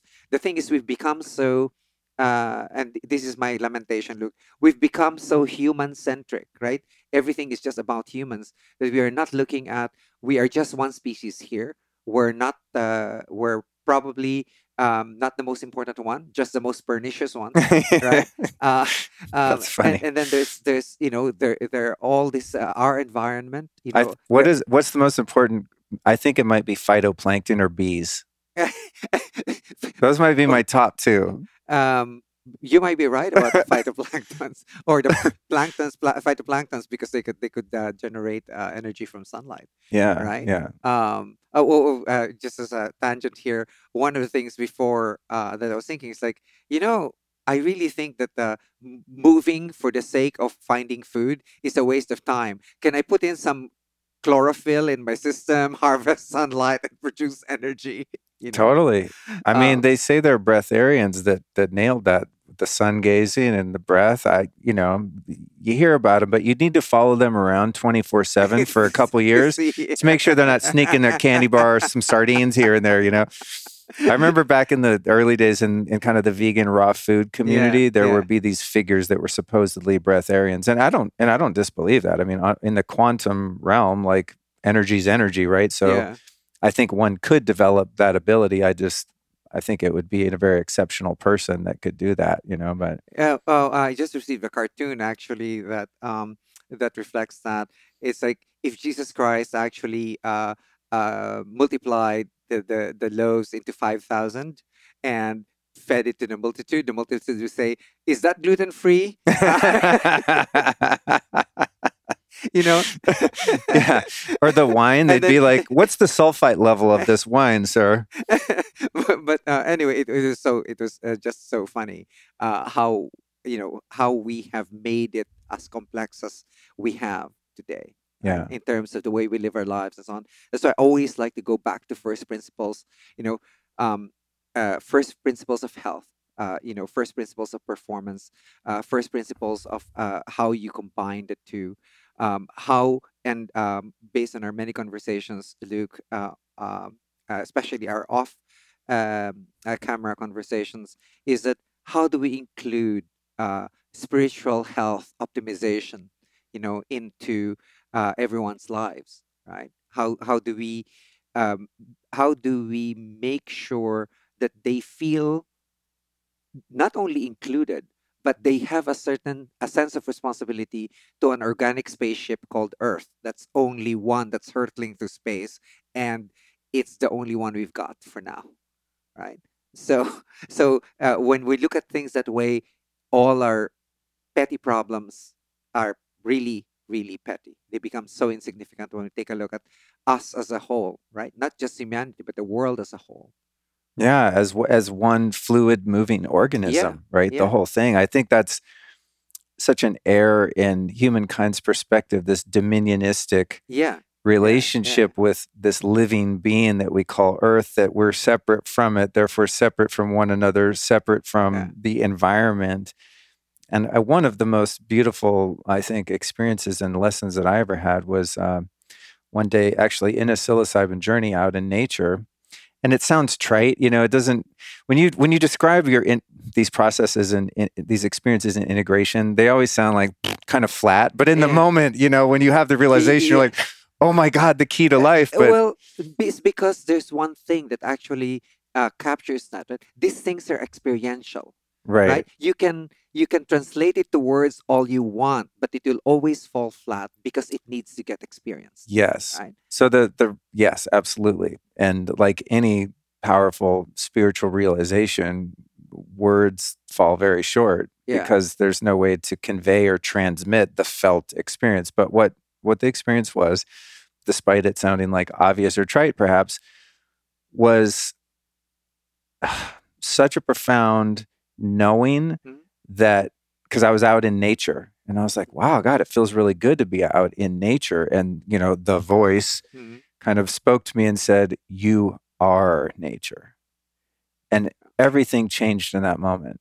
My whole relationship to the planet, the, the living beings on it, was just completely altered forever. I, I've, I felt like I was part of the fabric of the material world Mm. that's kind of held in suspension here by this invisible hand of God, right? It's like, I don't feel from that moment forward that I'm separate from the frog, the creek, the sky, the the other people, right? Even those people I disagree with, looking someone in the eyes and having a conversation and the intellect going like, I disagree with everything you're saying right now. Yet being able to subjugate that and see past that and go, oh, I'm actually looking at myself right now. Yeah. I'm looking at myself and how much compassion can I generate for this Yeah. person that I don't like or disagree with because I'm actually just really uh, cultivating compassion for myself because I am them. You know, that Yeah. kind of that kind of experience again is like it's hard to describe. It sounds like airy fairy and kind of you know fluffy unicorns and rainbows, but to actually integrate that and cultivate that and and have that experience grow Yeah. within me has been a huge gift.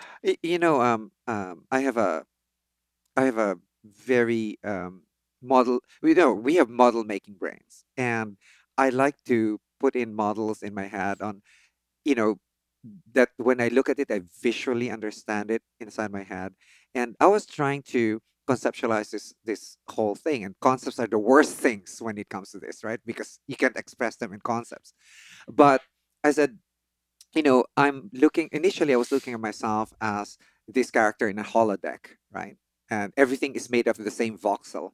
We're all the same right? Made up of the same voxel everything is mov- moving around.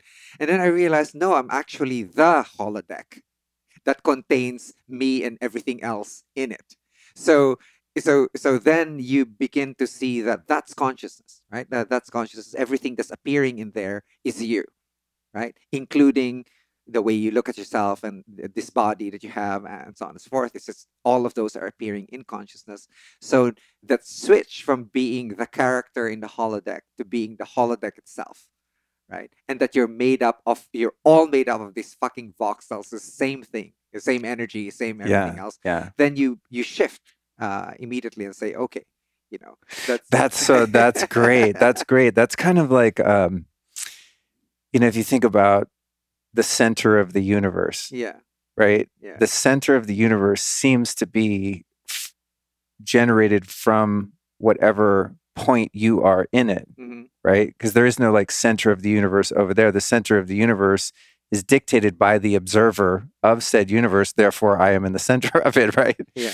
It's wild. Um, there, there is uh, also another thing that you mentioned that actually triggered something in me. Uh, remember, I was raised Catholic, right? So Oh, you, you right. pray you pray to a God, right? And the God is external and uh, and so on. And it, with the uh, Pharmahuasca journey that I did, you know, um, uh, you know, for two years, right? Uh, regularly, every two months, I was taking my Pharmahuasca. Well, Wow. dose of my own medicine, right? Yeah. Um, yeah. And um, it was actually interesting that one of the key lessons that emerged there is that no, you're not a supplicant. Uh, You, the first instance, I was this person looking up, you know, asking the heavens for whatever I needed, right? And after the journey, you are the creator looking down and saying, "This is what you want to make happen." right? So from supplicant to creator is one of those major switches that um, the uh, uh, Pharmahuasca journey or the the uh, DMT journey has done for me. Is that you know we are basically creating things all the time, right? We're co-creating things all the time, and so we're not separate from our environment. You know, uh, our environment is making us just as we're making our environment. Wow. right? Yeah. So- yeah. So that's why there's no boundary, there's no difference, right? Uh, uh, between us and others and us and our environment. And your your the term is like that old um, uh, concept that we have of dominating Mhm, nature. You mhm. know, that's that's a very old one, and it's very hard to to take out because our our educational system is that way, right? We are separate, and we uh, our role is actually to control and dominate nature. That's how I grew up too. And then you realize, like, no, no, no, you are, you know, you are nature itself. So you flow with it, right? And then now you begin to understand, you know, the I Ching and you know, uh, uh, the the and the and the Tao Te Ching and all of these other Chinese uh, uh, systems where they always take a look at how energy flows, right? Uh, for Yeah, example, I Ching yeah. as a divinatory system will see, you know, with the rise and fall of cycles. You know, if you if you take a look at just as the basic philosophy of how the that oracle is made, um, I Ching is basically, you know, you you flow like water. Uh, the Tao Te Ching is basically, you know, you flow like water. So you see the the energy. It's like, no, you're you are actually part of that whole process. You know, you are. Um, what is it that Rumi said? You are the ocean in a. You you- you are the drop in the ocean and the ocean in a drop. Right. That's Mm. that's uh, that's what uh, Rumi said. So, you know, and that's those things are really very hard to communicate, right? Uh, because it's an experience. Uh, the, the best that we have are these kinds of sayings, and it's very hard to understand if you haven't had experience. Yeah. Yeah. Wow, dude. Yeah. What a great conversation. Thank you. Oh, Every- always a pleasure. Yeah, every time we chat, I just like expanded consciousness, awareness, learning, intellectual understanding, felt energetics that are beautiful. Thank you for being who you are. Thank you for coming on the show. Oh, Luke, you know it's always my pleasure. Yeah. Um, um, and uh, for your um, uh, the people who are following you, you know, Luke has been gracious enough to actually try all of my um, various experiments and things. After I've experimented it on myself, but you know, I'm actually grateful that he's uh, giving me the all this feedback.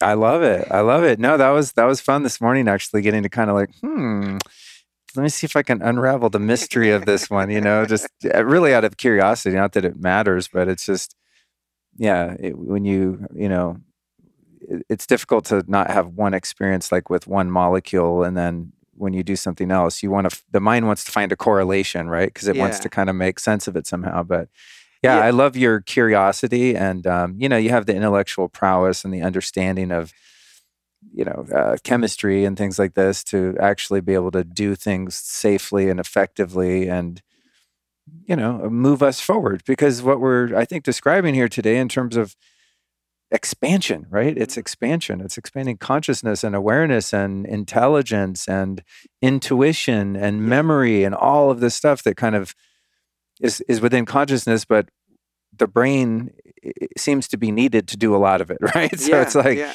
you know the brain's kind of this transmitter receiver thing that's helping us to interface with consciousness, and there's ways that you can up level that and yeah. improve it. um, Uh, actually, uh, uh, two things. One is we should consider um, us as an entire instrument, right? So we don't have this uh, uh, picture of a disembodied brain. So the brain is actually housed within, you know, um, uh, us, and it's part of us, uh, and so on. And it's uh, uh, it's necessary, right?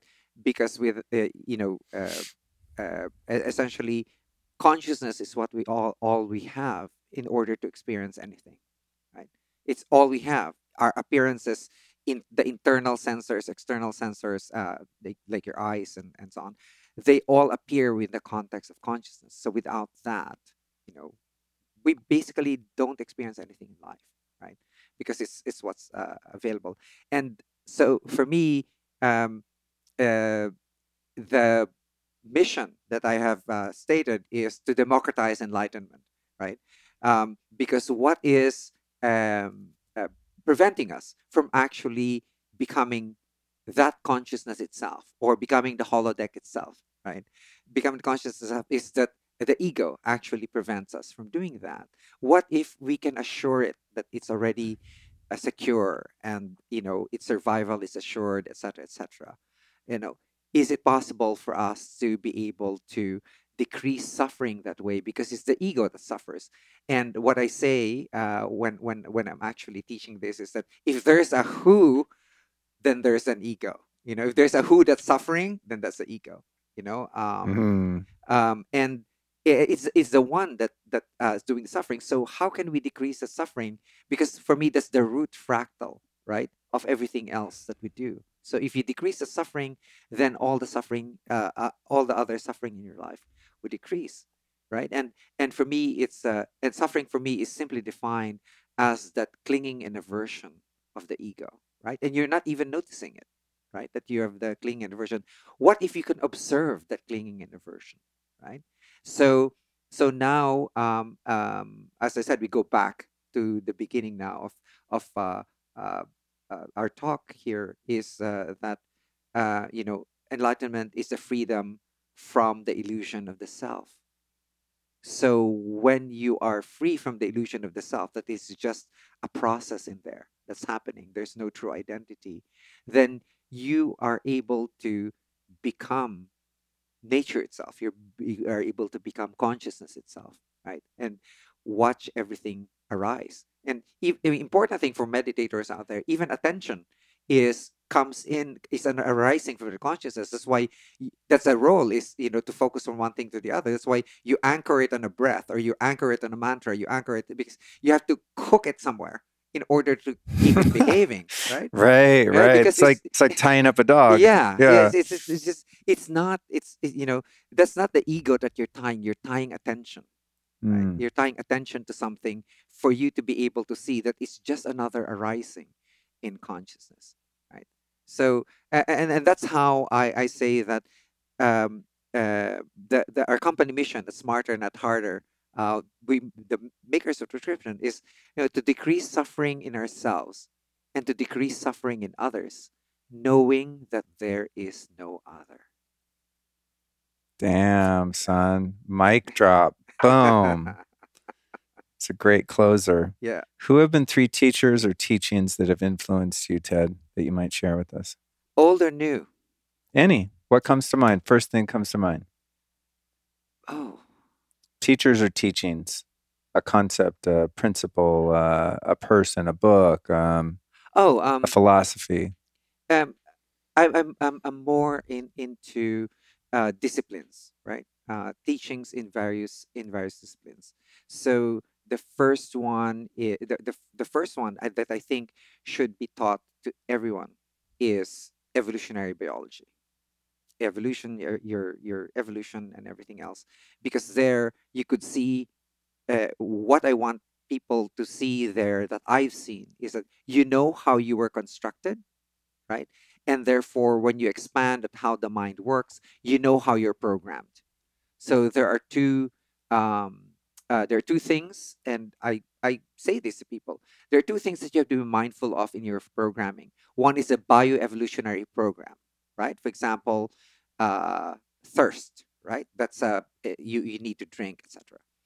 And then there is the sociocultural program where the thirst becomes I thirst for justice?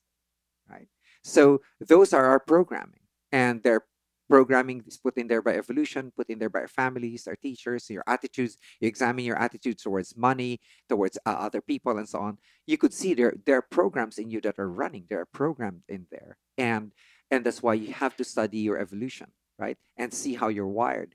And the important thing in there that I actually emphasize is know your cognitive biases, right?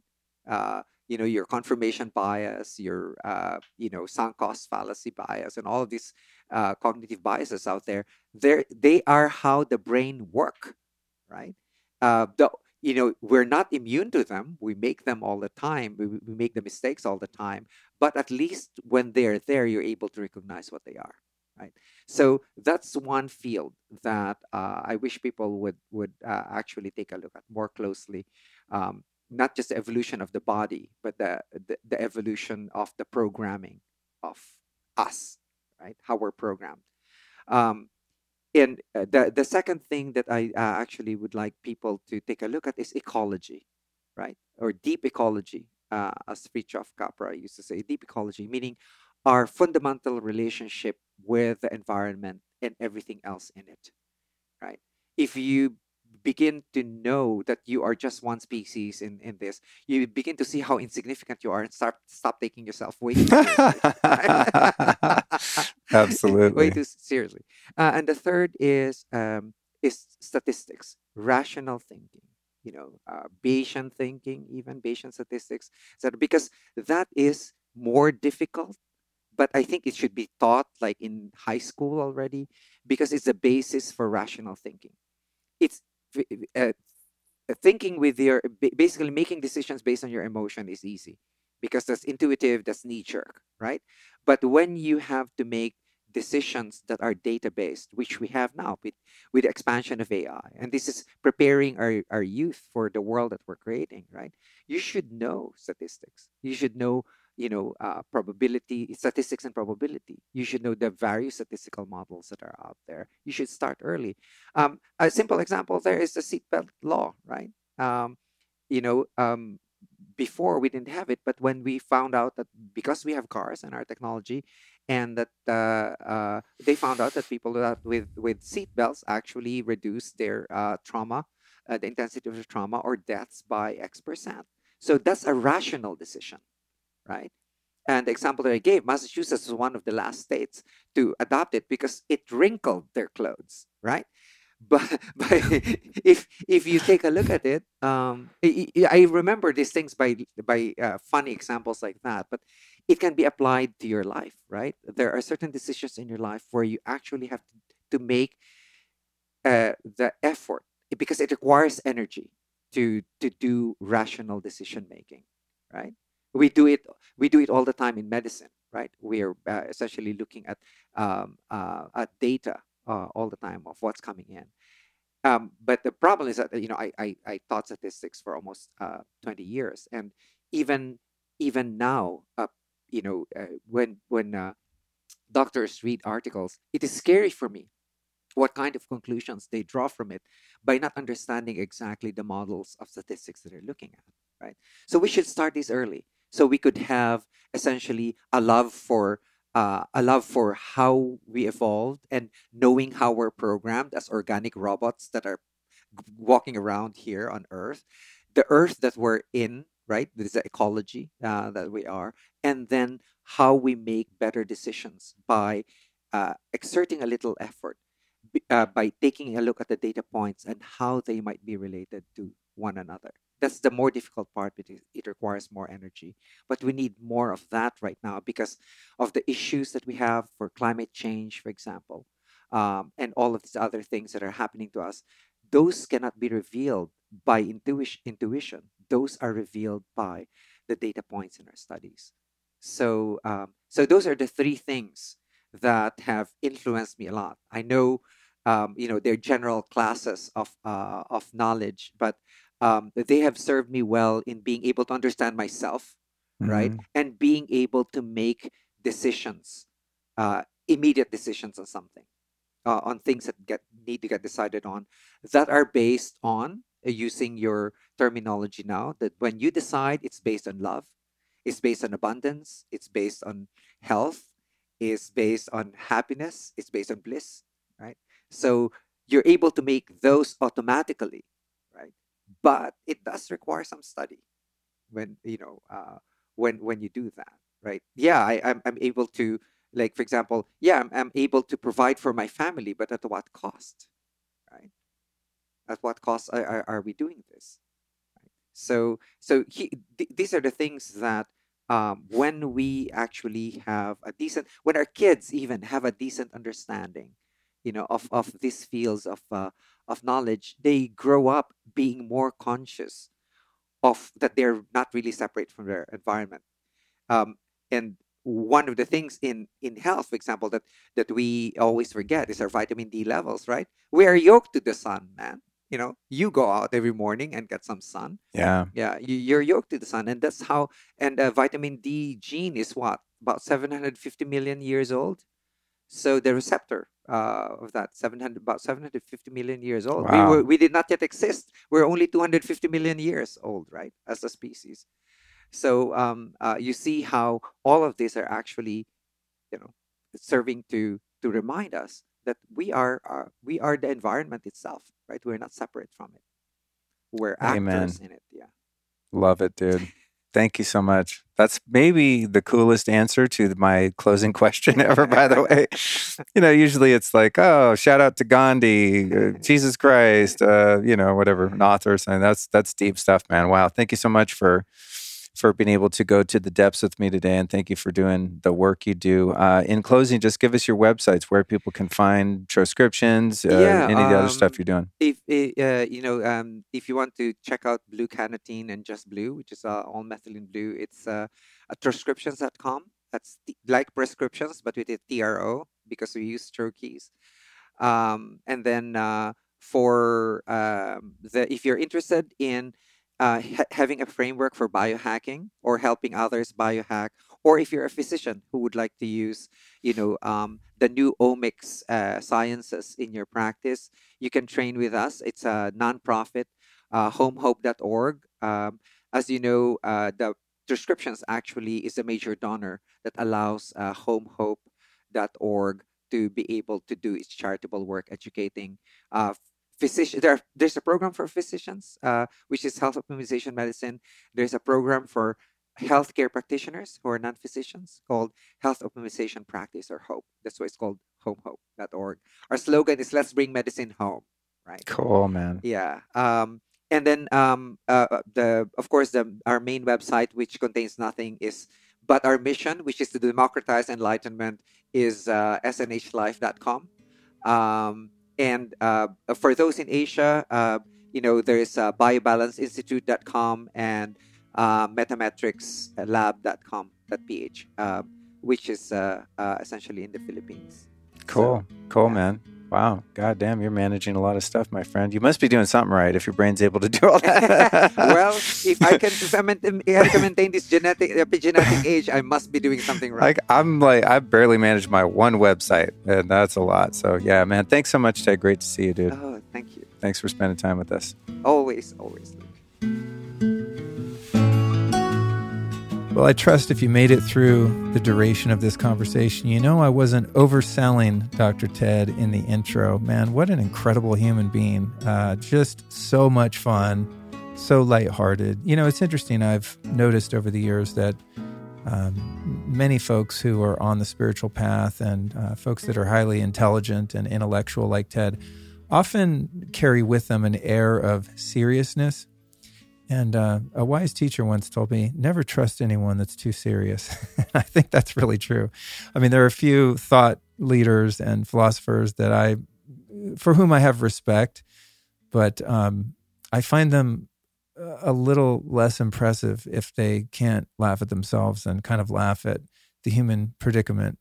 And Dr. Ted is great at all of that. So thank you so much. And it really is a pleasure for me to be able to find people like Dr. Ted and curate these conversations for you to enjoy. Uh, I can only hope that you get as much out of them as I do. I mean, this for me is just part of my journey. These are people I would be talking to anyway if they would um, give me an audience. Uh, so the fact that I get to turn some mics on and share these chats with you makes it even sweeter. So thank you so much for listening. And if you enjoyed this show, you're in for another massive doozy next week with episode 392 featuring Charles Eisenstein. That one's called Healing the Collective and Awakening to Unity. And like Ted, Charles Eisenstein is an incredibly brilliant mind and huge heart. And I've wanted to interview him for ages and just happened to catch him on a recent visit to Austin. So make sure you subscribe so you don't miss that download. And finally, remember if you want to try some of Dr. Ted's formulations, you can go to lukestory.com slash troscriptions. And for a limited time, you can use the code Luke10 to get 10% off. And then later on, you can use the code Luke5 for 5% off. Uh, that's the blue cannatine, the uh, just blue, which I think is, I think it's called, it's 16 milligrams of methylene blue. That one will light you up. And of course, their new product, of which I'm a massive fan, called Trocalm. And Trocalm is the one that's got, uh, what has it got? Kava, CBD, GABA, and some other calming thing. I forget. I think there are four ingredients, but man, it's it's great. I, I've been actually savoring those and hoarding them. I think I have two or three of the Trocalm troches at home. Uh, troches are things you put up in between your cheek and gum to get it to your brain faster. You probably heard Ted explain that uh, during this conversation. But um, I save those Trocalms for like dire emergencies uh, of stress and renovating this house seemingly endlessly here in Texas gives me a lot of stress. So I keep those for when I'm like about to blow my top. And uh, they really do work. They're pretty cool stuff. So check them out over at lukestory.com slash troscriptions. And as you know, anytime someone on the show is like promoting their stuff, I always uh, make sure that we get you guys a discount. Um, so hopefully that's helpful. I, I would hate to have people kind of get you all pumped on something and then you go to the site and it's like, oh, got to pay full price. I just listened to this guy for two hours. So I'm hoping that that uh, is helpful for you guys. And you can always find all the stuff that I'm into over at lukestory.com slash store. I've been curating that online marketplace for going on seven years. Uh, after I started this podcast, um, I started to notice people would hit me up on social and shoot me emails. Hey, what's your favorite product for this and for that? And what do you use for this? And I just decided to put them all in one uh, handy place, which again is at lukestory.com slash store. And there you'll find literally everything I've ever used that I think is supportive of health and well-being. And um, more importantly, things that I still use all the time, like Dr. Ted stuff. So you can save yourself some um, internet searching by just going there. And it's funny because often, uh, almost daily, I get messages from people on Instagram, usually um, I think that's the platform I get most of the DMs, and someone will say like, "Hey, what's your favorite water filter?" Shower filter is a big question. Um, what's the difference between FLFE, Blue Shield, and Somavedic? Which one's best? You know, the EMF stuff. Um, people have a lot of questions about what I recommend, and you know, I I, I would say I wear the term expert loosely, but uh, I am very discerning about the products that I use around my home and things I put in and on my body. And I do quite a bit of research to eventually land on what I think is the best in class of any type of product. So you can know that. And um, there have been times where I'm onto some product and then I figure out there's a better one. And so I, I update the website and get rid of the old one and put the better one too. So I'm kind of constantly updating um, my web store. And just for clarity, I don't sell anything myself except my blue blocking glasses, which you can find on my site or just go to gildedbylukestory.com. But uh, what I do is essentially just provide discount codes and links to all my favorite products. And in some, but not all cases, I also uh, receive a sales commission on things you buy through my store, which is incredibly helpful for me. Um, as a content creator, it allows me to run this whole thing and keep producing long form quality content with consistency and not have to go get a job down the street at Home Depot or whatever I'd have to do if I wasn't doing this. I think this is the only thing I'm really qualified to do, quite frankly. so, you know, thank thank you for supporting the store and know that you're not only saving yourself time and energy to have to figure all this stuff out yourself, but uh, hopefully getting discount codes and um, sometimes helping support what I'm doing too. So hopefully that's a trifecta win for the brands, for you, and for me and my uh, team of awesome people, like my incredible executive assistant slash show producer Bailey, Bailey Richardson. Shout out to that girl. Oh my God, would I be lost without her? You guys might remember a while back I was um, posting and making announcements on this show that I, I needed a superhero ninja, jack of all trades, and um, a lot of great people applied. And um, did ton, tons of interviews and things like that. And uh, finally, Bailey appeared, and um, she's been a real godsend. So I like to give the people that support me and what I do some love here and there. So if you ever hear this, Bailey, thank you so much. And for those of you that aren't Bailey, send her some prayers and well wishes because she's an incredible human and makes it possible for all of this to work, quite frankly.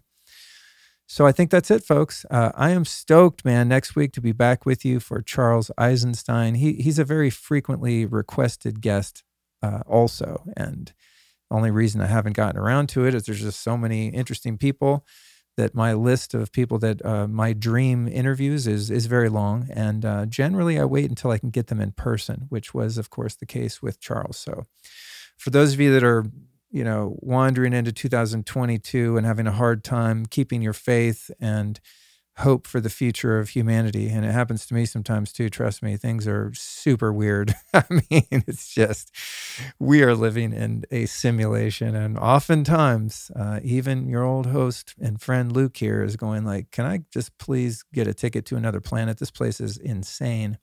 But Charles, uh, our guest next week, does a really great job in just um, making it all make sense, man.